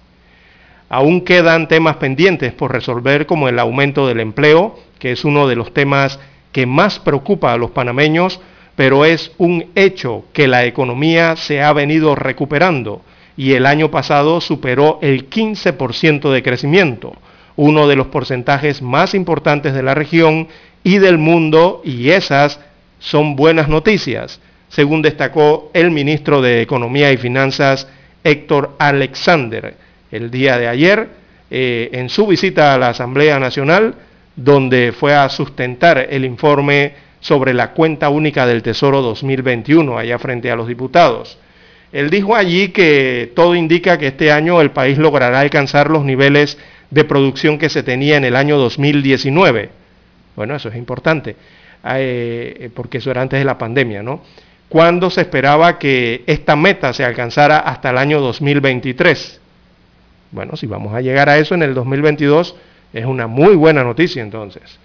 Explicaba el ministro de Economía y Finanzas eh, que gracias a la mejora en las recaudaciones, finalmente el país puede contar con un ahorro nacional, lo que significa que un porcentaje importante de las inversiones se podrán hacer con recursos propios, sin tener que depender de los préstamos internacionales. Veamos el cuadro que presentó el ministro de Economía y Finanzas. En ese informe él reveló que durante la vigencia fiscal 2021 eh, el PIB, o sea, el Producto Interno Bruto de Panamá, totalizó 40.736.4 millones, eh, lo que significó un aumento de 5.416.6 millones, es decir, eh, el 15% más respecto a lo registrado en el año 2020, o sea que va creciendo esa, esa raya que observábamos mucho para el año 2020, ¿verdad? Cuando arrancó la pandemia y veían una raya que presentaba siempre economía y finanzas que iba hacia abajo, que llegó incluso hasta el menos 17%. Bueno, esa raya en esa gráfica, según estas cifras, ya debe estar bien arriba, debe haber subido, ¿no? Eh, y habla de un 15%. Así que eso habla de que estaríamos regresando por lo menos en esos temas de Producto Interno Bruto, acercándonos a los que teníamos antes de la pandemia, según lo que destacan estos cuadros de economía y finanzas. Así que recalcó eh, que el PIB a precios corrientes sumó 63.605 millones de dólares en el 2021, una suma de 9.628 millones o 17% más al registrado en el año 2020, don Juan de Dios. Por lo menos los ahorros están aumentando. Lo que hay que prestar atención eh, dentro de todas estas cifras es el tema del empleo, la empleomanía en el país, que siento es la principal queja que hay en la calle, ¿no? entre la opinión pública, que no hay empleo, no hay el nivel de empleo que había anteriormente en Panamá. Bien, son las 7.24 minutos, señoras y señores, 7.24 minutos. El Tribunal Superior de Apelaciones del primer Distrito Judicial de Panamá resolvió 16 habeas corpus y cuatro desistimientos surgidos en la operación sobre ruedas. En la primera audiencia del Tribunal Superior, eh, conformado por los magistrados Gilles Pitín, María Luisa Vigil y Gustavo de Gracia, resolvieron siete habeas corpus, tres mujeres y cuatro hombres, en la cual declararon ilegal las aprehensiones y decretaron inmediata libertad de todos los indiciados. En esta audiencia participaron defensores técnicos como Javier Quintero, Antoni Barrios, Arturo Guárez, Genaro López, hijo, Alberto Rolando Mena, Ricardo Checa y Yamile Rodríguez. En la segunda audiencia los magistrados resolvieron nueve habeas corpus seis hombres y tres mujeres declararon ilegal las aprehensiones y decretaron inmediata libertad a todos los indiciados. Esta audiencia estuvo a cargo de los defensores técnicos Benjamín Reyes, eh, Clemente Hernández, Darío Moncada, Luna, Mar Anthony, Lowy, Edred Samaniego, Alcide Rodríguez, Alexis Camargo y Ana Lorena Cárdenas. Por el Ministerio Público, las audiencias fueron representadas por la Fiscalía Regional de Colón, por los fiscales Celinda Grangen, Cindy Araujo, Yamil Rodríguez, Vivian Solís y Antonio Pinel. Este caso guarda relación a las investigaciones de la operación sobre ruedas luego de que se detectaran presuntamente documentaciones falsas que eran utilizadas para alterar la identidad de los vehículos, algunos robados y otros hurtados. ¿Se acuerda esa noticia, don César? Donde encontraron el poco de placas y de todo. Así es. Pues la, las aprehensiones fueron declaradas ilegales, don César. Así que toda esa gente quedó nuevamente en la calle.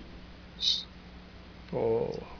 Son las 7.26 minutos, señoras y señores. César, para cerrar, ¿qué más tenemos ya? Bueno, otra noticia que es positiva, positiva sobre todo en el tema ecológico y, y, para el planeta, y que se genera en Panamá, don Juan de Dios, a través de una ley, ya que a partir del año 2025 el transporte colectivo y el transporte selectivo deben cambiar a vehículos eléctricos, según una ley que se aprobó ayer, don Juan de Dios. Así que a partir del año 2020... Todas las apuestas que usted quiera, bueno, que no se va a cumplir. Dice la ley que a partir del año 2025 debería ocurrir esto. Esto está detallado en la ley 162, que incentiva la movilidad eléctrica en el transporte terrestre y que ayer fue sancionada por el presidente constitucional de la República, Laurentino Cortizo Cohen. Así que según la ley, el propósito es reducir la emisión de los gases de efecto invernadero y aumentar el uso de energías renovables. O sea que los autos de instituciones públicas y los del transporte colectivo y selectivo deberían, ir, deberían cambiar gradualmente a partir de ese año 2025, según esta ley. Se acabó el tiempo. Don Roberto Antonio Díaz nos acompañó en el tablero de controles y en la mesa informativa les acompañamos. César Lara. Y Juan de Dios Hernández Sanur. Gracias, señoras y señores. Sigan escuchando Mega Estéreo porque ya viene Infoanálisis. Hasta aquí, Noticiero Omega Estéreo. Continúa.